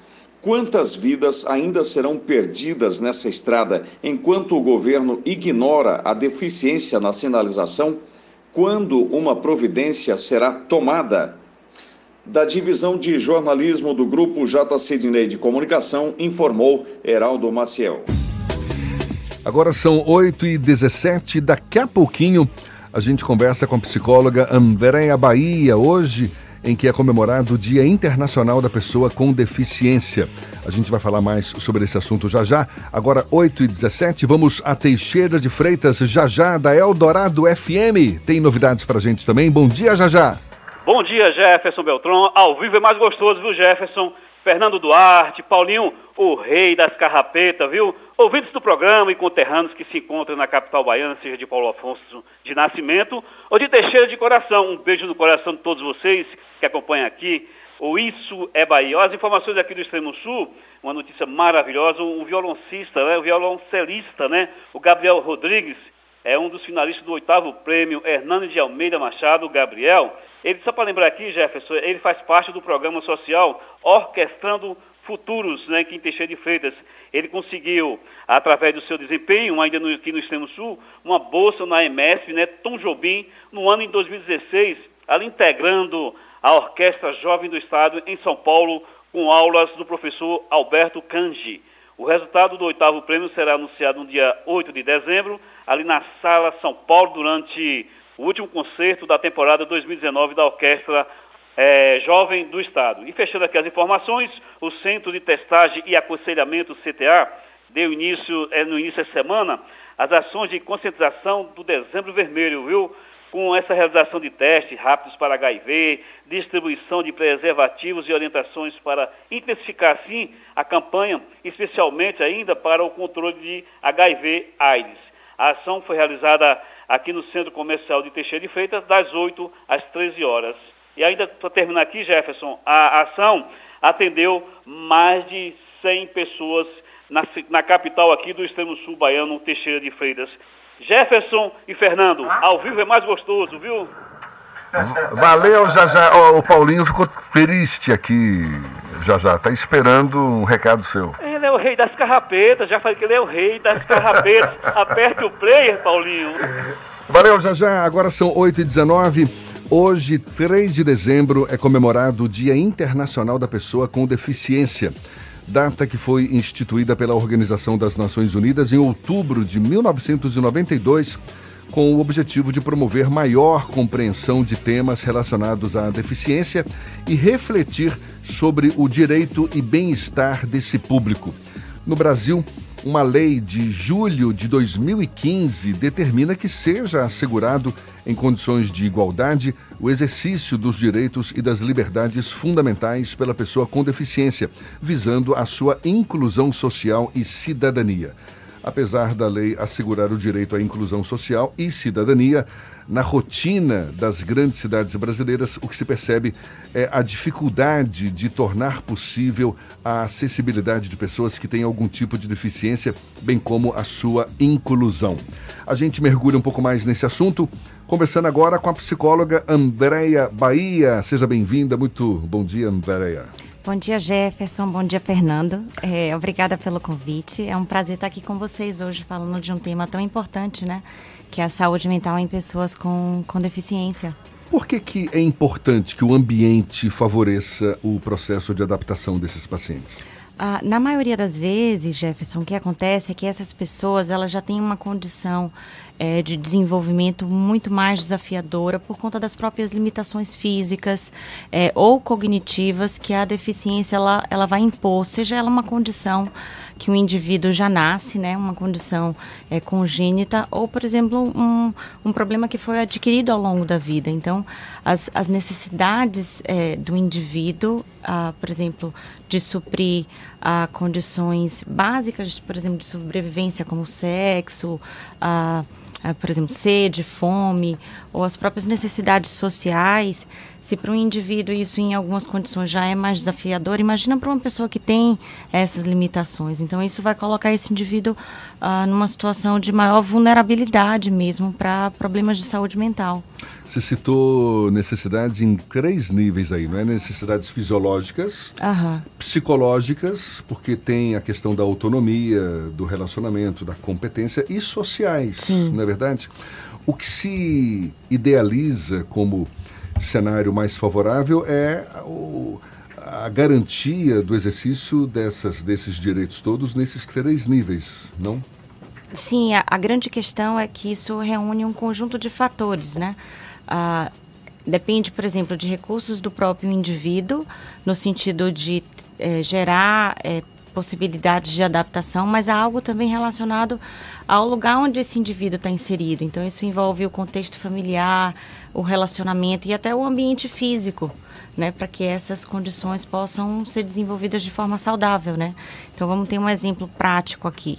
Então, vamos pensar ah, numa criança, né, que nasce, por exemplo, ah, com uma condição de uma paralisia cerebral, por exemplo, e vai ter uma dificuldade para adquirir uma marcha, para andar, ou uma dificuldade cognitiva. Então, essa criança vai precisar que esse ambiente ele seja organizado a nível de deslocamento. Então, vamos pensar quando essa criança for para a escola, né? Então, ao longo da vida dessa, dessa pessoa, ela vai precisar é, recrutar diversos recursos para que essas necessidades sejam atendidas, desde coisas muito simples, a alimentação, né, o banho, como essa criança vai chegar no banheiro, como essa criança, por exemplo, vai manipular um garfo, uma faca, como essa criança vai segurar um lápis para escrever. Isso vai depender, por exemplo, dessas características, né, é, motoras, cognitivas que ela tem, dos recursos do ambiente, né? Então, como que é essa escola? Essa escola tem escada, tem rampa.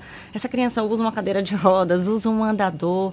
Então, repare que, assim, ah, nessas condições tem que haver um olhar muito é, individualizado. Não dá para a gente pensar assim, ah, vamos criar aqui um padrão único para todas as pessoas com deficiência. Até porque as necessidades são muito particulares. São muito né? particulares. Estou trazendo um exemplo porque eu acho que é mais fácil da gente pensar, mas a gente pode pensar em diversas situações, desde eh, deficiências ligadas a aspectos sensoriais, como cegos, né, mudos, as próprias deficiências físicas ou até aquelas deficiências que não são vistas a olhos nus, né?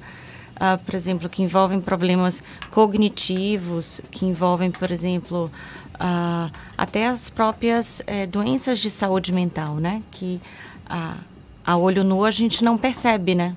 Mas que muitas vezes vai gerar adaptações. Fernando O- tem uma pergunta também. O transtorno do espectro autista é Aham. incluído como uma deficiência nesse sentido? Sim. E a outra questão é como é porque além da, do preparo do próprio é, portador de- da deficiência você tem que ter todo um preparo psicológico do entorno daquela criança daquele indivíduo para lidar com aquela aquele esse problema digamos assim esse desafio para falar de uma maneira mais adequada é como fazer esse acompanhamento de uma maneira que não seja é, dispendiosa para a família porque a maioria das vezes é caro você ter acesso a serviços como esse.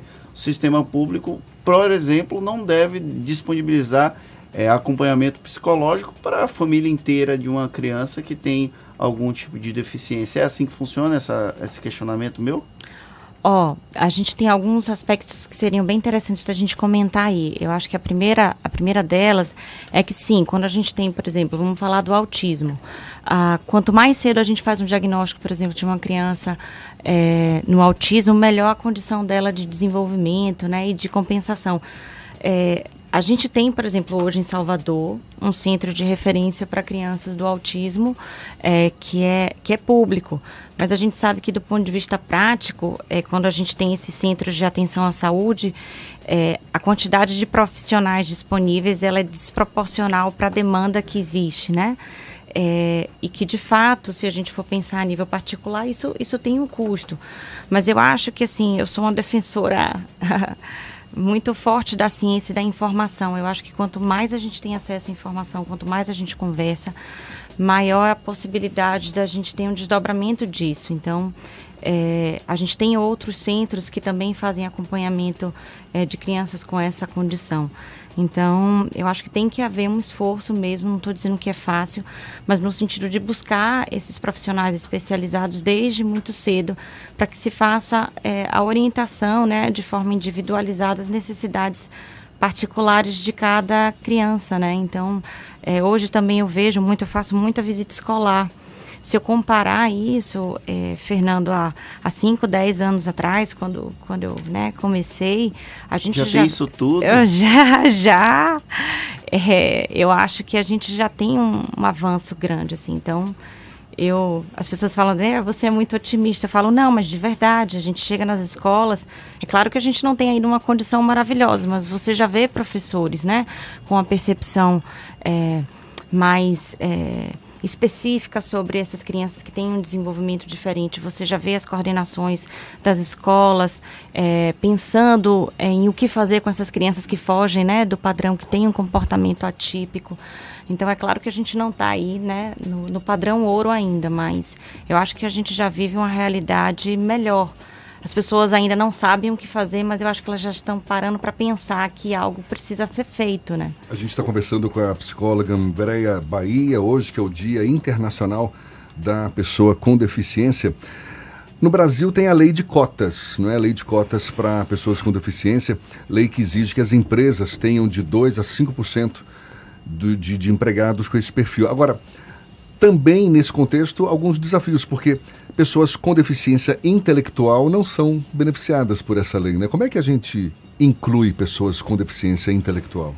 É, eu acho que o primeiro grande desafio é a gente compreender o potencial que essas pessoas têm e ajustar isso a atividades que de fato possam gerar tanto benefício para essa pessoa quanto para o contexto onde ela está digamos, desempenhando aquela atividade, aquele serviço. Então, não dá simplesmente para a gente pensar que a gente vai pegar, um, né, digamos, uma lei, estabelecer uma regra e vai colocar essas pessoas sem que, de fato, a gente faça uma avaliação. Então você precisa saber qual é o potencial cognitivo que essa pessoa tem. É, ela tem recursos é, de raciocínio, de memória, né, de funcionamento executivo para de, desempenhar que tipo de tarefa? Ou aquela tarefa gera algum tipo de risco, né, para a integridade física, inclusive, ou mental dela? Então eu acho que essas são condições assim imprescindíveis que elas precedem a questão da própria inserção no mercado de trabalho, né? Então eu, eu sempre penso assim que antes da gente jogar essas pessoas no mercado de trabalho, essas pessoas precisam de um acompanhamento, né, com uma equipe especializada para que haja uma orientação, inclusive pensando também nas áreas de potencial. Então, por exemplo, quando eu faço uma avaliação neuropsicológica, a gente não está ali só buscando quais são é, as alterações que essa pessoa tem, as queixas que ela tem. Isso, na maioria das vezes, eles já sabem, mas assim, eles querem uma solução, né? Eles querem buscar uma alternativa para aquela condição. Então, eu acho que é pensar um pouco nisso, né? O potencial que essas pessoas têm, de que forma e em que contextos aquelas condições vão gerar benefício para para ambos os lados, né? Tirar o foco do problema e focar mais é, na solução, né? É. Então eu acho que é, é muito nesse sentido, né? A Fernando? gente teve uma discussão muito recente a partir de um veto do presidente da República sobre a presença de psicólogos nas escolas, na rede pública e privada de ensino, a questão da obrigatoriedade da presença do psicólogo. E a gente estava discutindo agora há pouco sobre a necessidade de lidar com o processo de inclusão de diferentes no ambiente escolar. Isso faz bem não apenas para a pessoa com deficiência, mas também para a pessoa que está ali convivendo com aquela, aquela criança que tem algum tipo de limitação. É, como, como você observa esse processo de maturação do sistema educacional brasileiro para incluir pessoas com deficiência e a presença de figuras como os profissionais de psicologia atuando nessa área? Oh, o que eu acho que assim, na prática, é, não dá, não dá nunca para a gente generalizar, assim. Então, eu acho que a gente sempre vai ver experiências muito pontuais. Eu já tive experiências muito surpreendentes nesse processo. E eu já tive experiências muito sofridas, né, é, em acompanhar essa questão da inclusão escolar. Mas é, o psicólogo, de fato, é, pela própria formação, ele, ele tem mais recursos técnicos para pensar é, nesses processos de adaptação, né? Então, de fato, se você perguntar a minha opinião, eu acho sim que é, somos profissionais que temos que estar dentro desse, dessa coordenação ali, ou desse grupo é, de profissionais na, na área de educação e da escola. Então, é, eu torço para que, de fato, né, isso venha acontecer, porque isso só vai gerar, eu acho que, benefícios de uma maneira ampla. Mas é, em situações particulares você vê também outros profissionais buscando formação. Então você vê hoje uma integração. Eu sinto muito assim uma integração das áreas. Então você vê os pedagogos, os professores, né, buscando formações. Você frequenta congressos hoje, mesmo na área da psicologia, você encontra com profissionais da área de educação. Eles estão cada vez mais assim interessados nessa questão. Uh, Uh, do desenvolvimento do cérebro, da neurocognição e como que isso tem um impacto nas formas de aprendizado e educação. Então, eu acho que essa, né, essa interseção entre as áreas, né, essa comunicação, eu acho que ela é a chave para a gente ter um, né, um avanço nesse sentido, independente né, dessas questões políticas ou legais. Então, eu acho que a comunicação, eu acho que é, acho que é a, a via de maior força para a gente, de fato, gerar mudanças. A gente conversa com a psicóloga Andréia Bahia hoje em que se comemora o Dia Internacional da Pessoa com Deficiência. E a gente retoma esse papo já já. Agora são 8h32 na Tarde FM.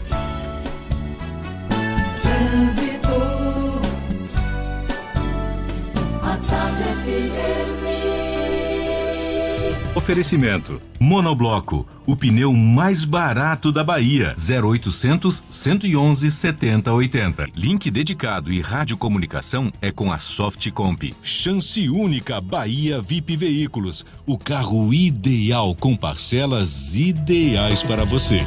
Movimento intenso de veículos pelas principais ruas e avenidas de Salvador. Eu não estou vendo, mas Cláudia Menezes está e tem as notícias. Cláudia! Está intenso mesmo esse movimento, viu, Jefferson? Como é que você adivinhou? Olha, suburbana com um trecho bem carregado entre o Lobato e o Uruguai, sentido calçada, por causa dos reflexos de um acidente. Se você vai sair de plataforma, quer chegar na rótula do Abacaxi, corte na estrada do Cabrito e desça pela BR-324. Um vazamento de água também na Juraci Magalhães, sentido Iguatemi, nas imediações do Parque da Cidade, deixa o trânsito bem lento. A gente sobrevoou essa região agora há pouco, viu? Nesse trecho aí da Juraci Magalhães tem bastante lentidão, então se você vai sair da Lucaia, já faça o caminho da Orla para chegar na região do Iguatemi. Da rótula do abacaxi para a Cidade Baixa, a Bonocô tem intensidade, mas está fluindo melhor que a Via Expressa, que tem o trecho final congestionado em direção à Jequitaia. E se você vai sair da Lucaí, mais um ponto da cidade, quer chegar no DIC, vai por mim, viu? Escolha Garibaldi. Olha, Vasco da Gama agora está totalmente carregada. Com a Unimed, você tem soluções em saúde que combinam com o seu negócio. Ligue 0800 268 0800. Unimed, cuidar de você, esse é o plano. Jefferson, passo a bola para você. Valeu, Cláudia. A Tarde FM de carona com quem ouve e gosta. Começa hoje em Salvador o terceiro Bahia Energy Meeting. Os detalhes você acompanha já já. E também, equipe baiana de canoagem conquista cinco medalhas. Vitória anuncia permanência de Geninho para a temporada 2020. E a gente retoma o papo também com a psicóloga Andréia Bahia sobre o Dia Internacional da Pessoa com Deficiência, agora 25 para as 9 na Tarde FM. Você está ouvindo Isso é Bahia. Sair de fábrica com 78 anos de aventura e ser líder de vendas pelo quarto ano consecutivo. Isso é Jeep. Rap New Jeep. A última grande oferta para você entrar no mundo Jeep ainda neste ano. Jeep Renegade a partir de entrada de 39.990, 35 parcelas de 875 e parcela final no valor de 18.950 reais. Jeep Compass com taxa zero e bônus de até 10 mil reais no seu usado. Faça um test drive e conheça. Consulte condições. No trânsito, dê sentido à vida. Você sabia que na Monobloco os pneus velhos deixados pelos clientes podem virar chachim, cadeira e até asfalto? E que a Monobloco apoia o esporte amador e a cultura? E que também na Monobloco uma parte do lucro do serviço do seu carro você pode direcionar para algumas instituições beneficentes? Não sabia? Então se ligue. Monobloco faz tudo de mecânica e tem o pneu mais barato da Bahia. Água de Meninos, Lauro de Freitas e Abrantes. 0800 111 7080. Cidades conectadas, inteligência artificial e desenvolvimento científico melhorando nosso bem-estar. A Sociedade 5.0 já está chegando e você é parte dessa revolução. Quarta Conferência Estadual de Ciência, Tecnologia e Inovação. Dia 5 e 6 de dezembro no Hotel Fiesta, em Salvador, com os delegados eleitos nas etapas regionais, ajudando a elaborar a nova política estadual do setor para construir a Bahia do futuro. Governo do Estado, Bahia. Aqui é trabalho. A Black Friday já começou na TIM. E o que não faltam são motivos e ofertas em smartphones para você aproveitar. Traga o seu número para o TIM Black e compre o iPhone 8 64GB por apenas 1.499 à vista. É isso mesmo que você ouviu. iPhone 8 64GB por 1.499 à vista no TIM Black. E ainda tem até 28GB de internet por até 12 meses. Vá logo até uma loja TIM. Aproveite a Black Friday e saia de smartphone novo. As informações sobre a influência da economia na sua vida, com o jornalista e economista Armando Avena.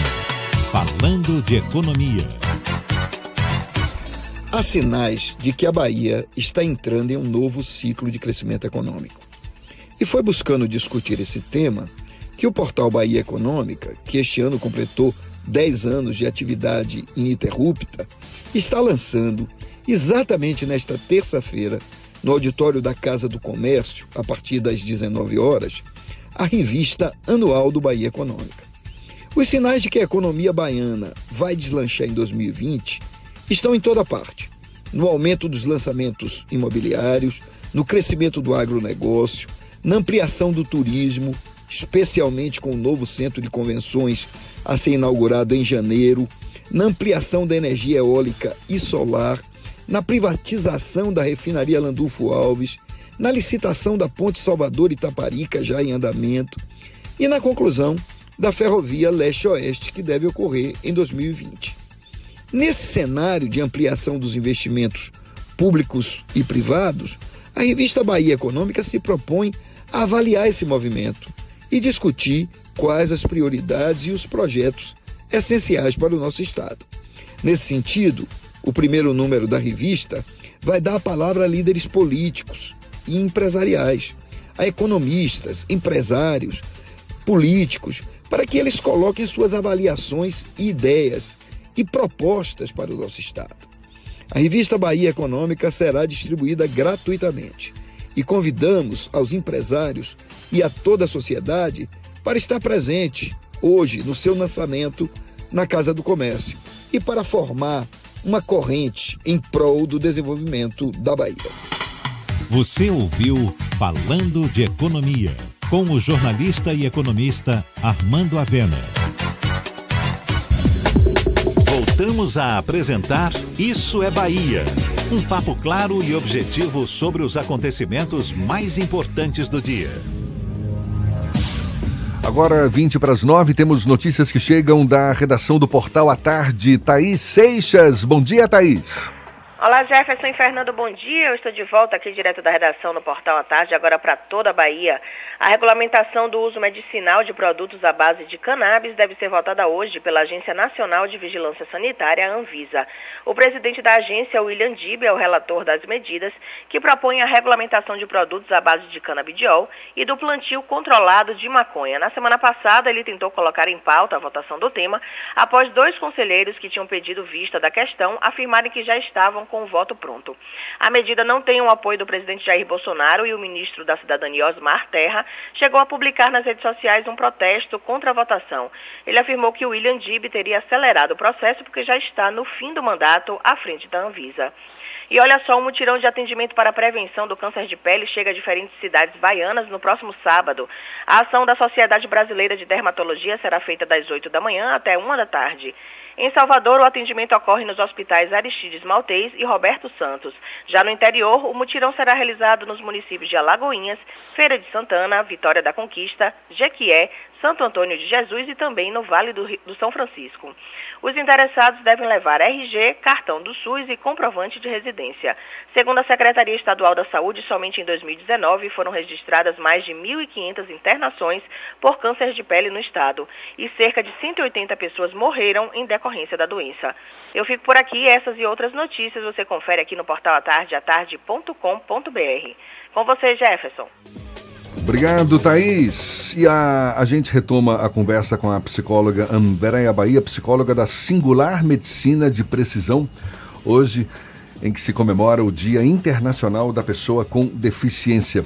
A pessoa com deficiência é, é, é, é, algo muito mais complexo do que a gente imagina, até porque existem pessoas com deficiência, deficiência física, por exemplo, que têm capacidades compatíveis e similares às das pessoas que não possuem qualquer tipo de limitação física. Tem aquelas que possuem dificuldades mais acentuadas, não é? Demandam condições especiais. Qual a importância, na sua opinião, da, da necessidade de programas, serviços e atividades específicas que garantam essa acessibilidade plena? É, ela é, é fundamental, né? Então, por exemplo, num processo de reabilitação dessas pessoas, é, você precisa, eu sempre assim, é o recrutamento de uma força-tarefa, né? Em diversas instâncias. É, dependendo da fase de desenvolvimento desse indivíduo, infância, adulto, idoso, é, é o ambiente em que ele está inserido, é o momento de vida que vai determinar quais são os recursos e quais as condições que devem, é, que devem ser movidas nesse sentido. Então, é, a, a, o suporte, a presença, por exemplo, é, da família, né? De um, é, de, um, de uma equipe especializada. Então, assim, os programas de reabilitação. Então, quando você está falando, por exemplo, né, dos pacientes mais severos, de condições mais severas, a família sozinha, um profissional é, sozinho no consultório, é, ele não vai ter tantas condições, por exemplo, é, para dar suporte a um paciente como esse. Então, você precisa estar tá dentro de um, de um centro especializado, então, o centro de reabilitação. Então, a gente tem aqui em Salvador né, o, o SARA Kubitschek, né, o IBR. Então, tem que buscar centros onde, de fato, você vai ter uma equipe é, multiprofissional, uma equipe interdisciplinar para dar suporte a essas pessoas e fazer uma avaliação adequada e orientando, né, assim, essas pessoas é, para que estabeleça. Eu sempre falo assim, a gente tem um, é, um, um, período onde você precisa estabelecer metas, né? E como que essas metas vão ser cumpridas. Então, esses objetivos, eles vão ser estabelecidos de forma individual, né? Para cada um desses, desses, dessas pessoas, desses pacientes, de acordo com essa fase de vida e as necessidades. Então, é, você precisa aí de uma, de uma força-tarefa, né? Mas tem uma coisa bem interessante que eu acho importante falar, né?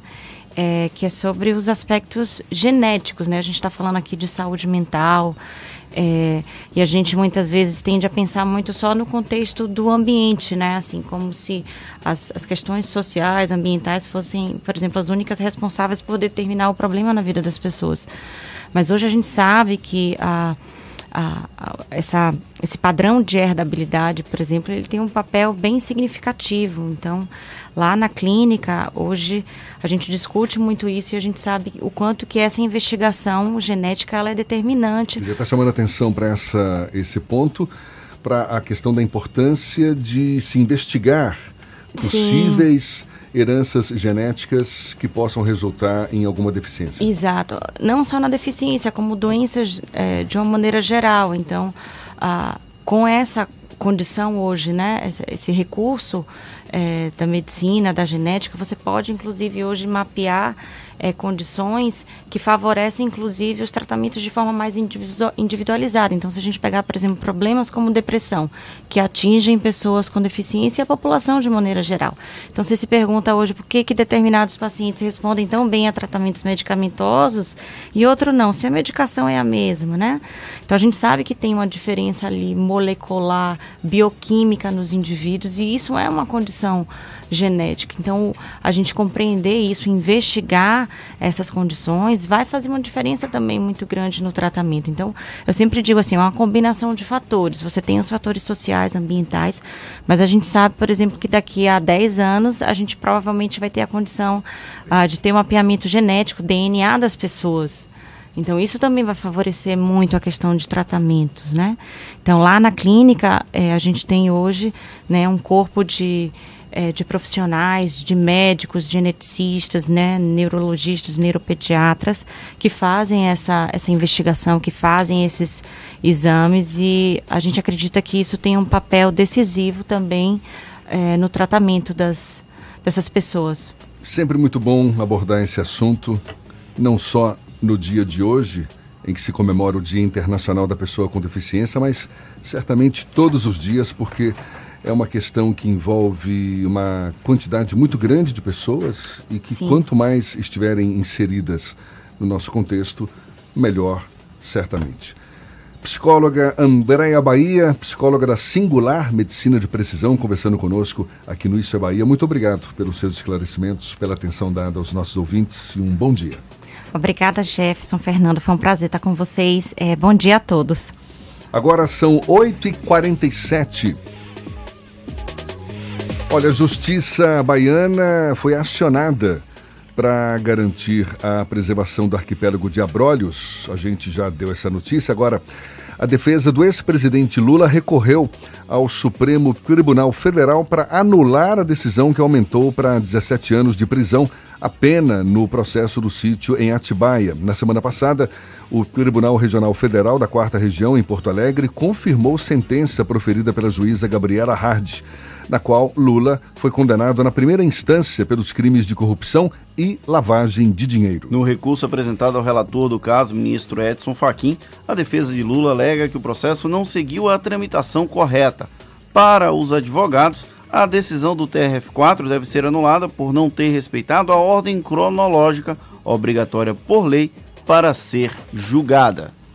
Vamos falar de esporte, seu Fernando? Vamos lá, tem Bahia e Vitória com novidades. O Bahia é. ainda não encerrou a temporada, o Vitória já deu adeus, mas tem técnico novo, né? Também. Tem, não, não. Técnico novo não, técnico de antes. Técnico Geninho vai permanecer no Vitória por mais uma temporada. O anúncio foi feito pelo presidente rubro-negro Paulo Carneiro em seu perfil oficial de uma rede social.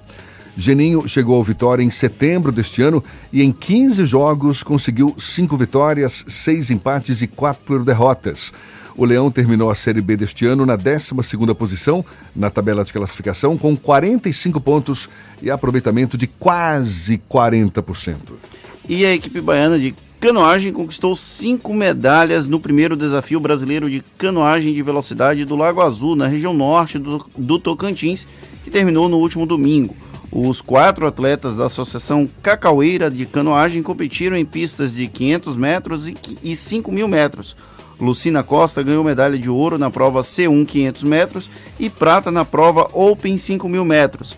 Já na prova C1 500 metros masculinos, masculino, eita, o pódio foi todo formado por atletas baianos e a medalha de ouro ficou com Milton Luiz, seguido por Sávio Santana em segundo e Evandilson Avelar com o bronze. Aquela região ali de Itabuna, Ubatã, é promissora na formação de canoístas aqui do Brasil, hein? Agora, Parabéns para eles. Maravilha, agora são 8h49. A Bahia vai sediar de hoje até quinta-feira o maior evento de energia renovável a ser realizado na região Nordeste. Trata-se da terceira edição do Bahia Energy Meeting. A grande novidade este ano é que as discussões, antes focadas na energia solar, agora vão ser mais abrangentes. Portanto, falando também do segmento eólico. Diversos profissionais, empresas e governo vão debater os desafios e avanços, assim como as oportunidades do segmento no Estado, que vai receber investimentos de aproximadamente 10 bilhões de reais em 2021. A nossa colega Caroline Góes, diretora do portal A Tarde, também jornalista, claro, está acompanhando o Bahia Energy Meeting e tem novidades para gente. Bom dia, Carol. Dia, Jefferson. Bom dia, Fernando Duarte, ouvintes do é Bahia da Tarde FM. Isso mesmo, eu falo aqui direto da terceira edição do Bahia Energy Meeting, que acontece aqui até quinta-feira no Senai Cimatec, aqui na Orlando Gomes. Lembrando que este é o maior evento de energias renováveis da Bahia. Diversos profissionais, empresas e governo vão debater os desafios, os avanços e oportunidades do segmento no Estado, que receberá é, investimentos de aproximadamente 10 bilhões de reais até 2021. Mas, Jefferson, para falar um pouquinho melhor sobre isso, a gente conversa aqui agora com o diretor da Eolus Consultoria, o Rafael Valverde. Bom dia, Rafael. Bom dia, Jefferson. Bom dia, Fernando. Bom dia a todos os ouvintes da nossa Tarde FM. É, o Bahia Energy representa um grande marco para o nosso Estado. É, traremos a Bahia de volta ao protagonismo setorial que ela sempre teve e vamos discutir aqui ao longo desses três dias temas que ela tem uma grande relevância. É, vamos falar sobre energia eólica, onde seremos o maior estado eólico do Brasil já a partir de 2020, a energia solar, no qual já somos líderes hoje em aproveitamento com a geração fotovoltaica. Vamos discutir aqui também sobre tecnologias, falando do que vem pela frente, o futuro, é, um pouco sobre mobilidade, sobre armazenamento de energia, baterias, enfim, tudo que é palpitante. E vamos encerrar o nosso evento tratando sobre competitividade, como as nossas empresas conseguirão produzir mais e a um menor custo. Então, Bahia Energia trará a Bahia para a vanguarda é, dessa discussão e fará com que nosso Estado avance cada vez mais no sentido de ter uma, uma matriz de energia limpa e altamente renovável. Lembrando que ainda dá tempo de chegar aqui no Senai Cimatec na Orlando Gomes e participar da terceira edição do Bahia Energy Meeting. É com vocês aí no estúdio. Valeu, Carol. Agora 8h52 e a gente dá sequência ao nosso giro pelo interior do estado. Vamos até Itaberaba. Itaberaba, onde funciona a Bahia Baiana FM. Sérgio Mascarenhas. Bom dia, Sérgio. Bom dia, Jefferson e Fernando. Bom dia, ouvintes do Isso é Bahia. Olha, aqui em Itaberaba foi publicado na última sexta-feira, dia 29, o extrato de contrato para a reforma e adequação do espaço físico do Hospital Regional de Itaberaba, de acordo com o convênio firmado entre a Prefeitura Municipal e o Governo do Estado por intermédio da Secretaria de Saúde do Estado, CESAB. A empresa vencedora da licitação foi a Metro Engenharia e Consultoria Limitada.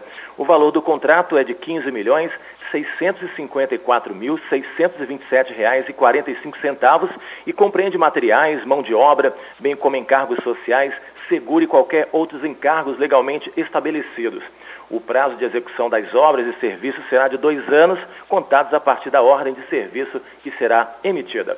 De Itaberaba, Baiana FM, Sérgio Mascarenhas para o Isso é Bahia. Com vocês, Jefferson Fernando. Bom dia.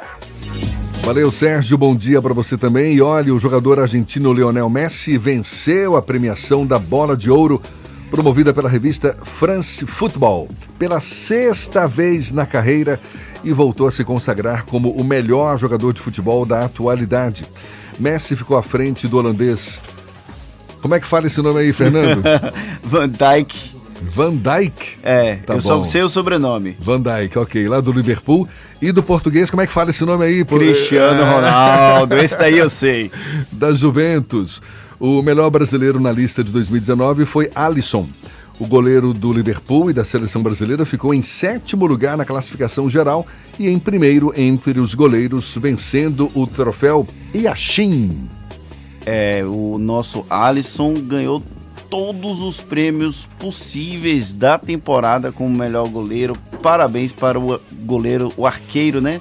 É arqueiro que chama? Arqueiro. Da seleção brasileira e do Liverpool, que inclusive deve enfrentar o Flamengo. Será que vai ser essa a final? Flamengo e Liverpool do Mundial Olha o Interclubes? tardio ali comemorando antes da hora.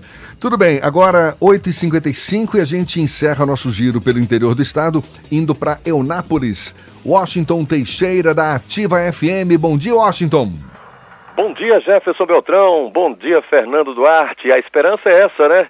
Que da América surja o campeão mundial. Mas antes tem ainda o Al Hilal, tem o Monte Rey, que o Liverpool ainda vai cruzar. Esperamos que o Mengão continue fazendo história em 2019. Olha, Porto Seguro continua se preparando para o Réveillon 2019. A Secretaria de Relações Institucionais promoveu na manhã desta segunda-feira uma reunião para tratar da organização dos festejos do maior Réveillon do Nordeste, que será realizado pela Prefeitura de Porto Seguro uma grande festa e intensa programação. Segundo a prefeita Cláudia Oliveira, que cumpre o seu segundo mandato na Terra Máter do Brasil, Porto Seguro não pode retroceder e a cada ano deve se reinventar para apresentar novos atrativos e manter a sua hegemonia no Réveillon. Estiveram presentes os secretários de Relações Institucionais, Maurício Pedrosa, e outros secretários que fazem parte do contexto. Porto Seguro é um dos destinos turísticos mais procurados do Nordeste para a festa de final de ano e a Prefeitura já está trabalhando com todo o gás e em ritmo acelerado para realizar um grande evento com segurança, estrutura, diversão, alegria e muita paz. Com apoio da Prefeitura de Onápolis, acontece dia 6 e 7, portanto, neste final de semana, a Marcha com Jesus 2019. Ontem aconteceu um culto, na, aliás, na sexta-feira acontecerá um culto na Praça do Pequi a partir das 19 horas, com abertura pelo Ministério Avivar, seguido do ministro de Louvor, pastor Ricardo Robortella. O culto será encerrado com a pregação pelo pastor Mahatma Lopes. A Marcha com Jesus 2019 tem a organização da Ordem dos Ministros Evangélicos de Onápolis e da Prefeitura Municipal. Dos estúdios da Rádio Ativa FM, Washington Teixeira, para o Isso é Bahia. Acabou, Fernando! Encerramos mais um Isso é Bahia, edição desta terça-feira, 3 de dezembro de 2019. Um abraço para vocês. Nos vemos amanhã às 7 da manhã em Salvador e região metropolitana e a partir das 8 para todo o estado. Obrigado pela companhia e um grande abraço no coração de todo mundo. A semana ainda está só no começo. Hoje, terça-feira, aproveite. Muito chão pela frente ainda. Muito obrigado pela companhia, pela parceria, pela confiança. Amanhã tem mais a partir das 7 horas. Valeu, bom dia, tchau, tchau.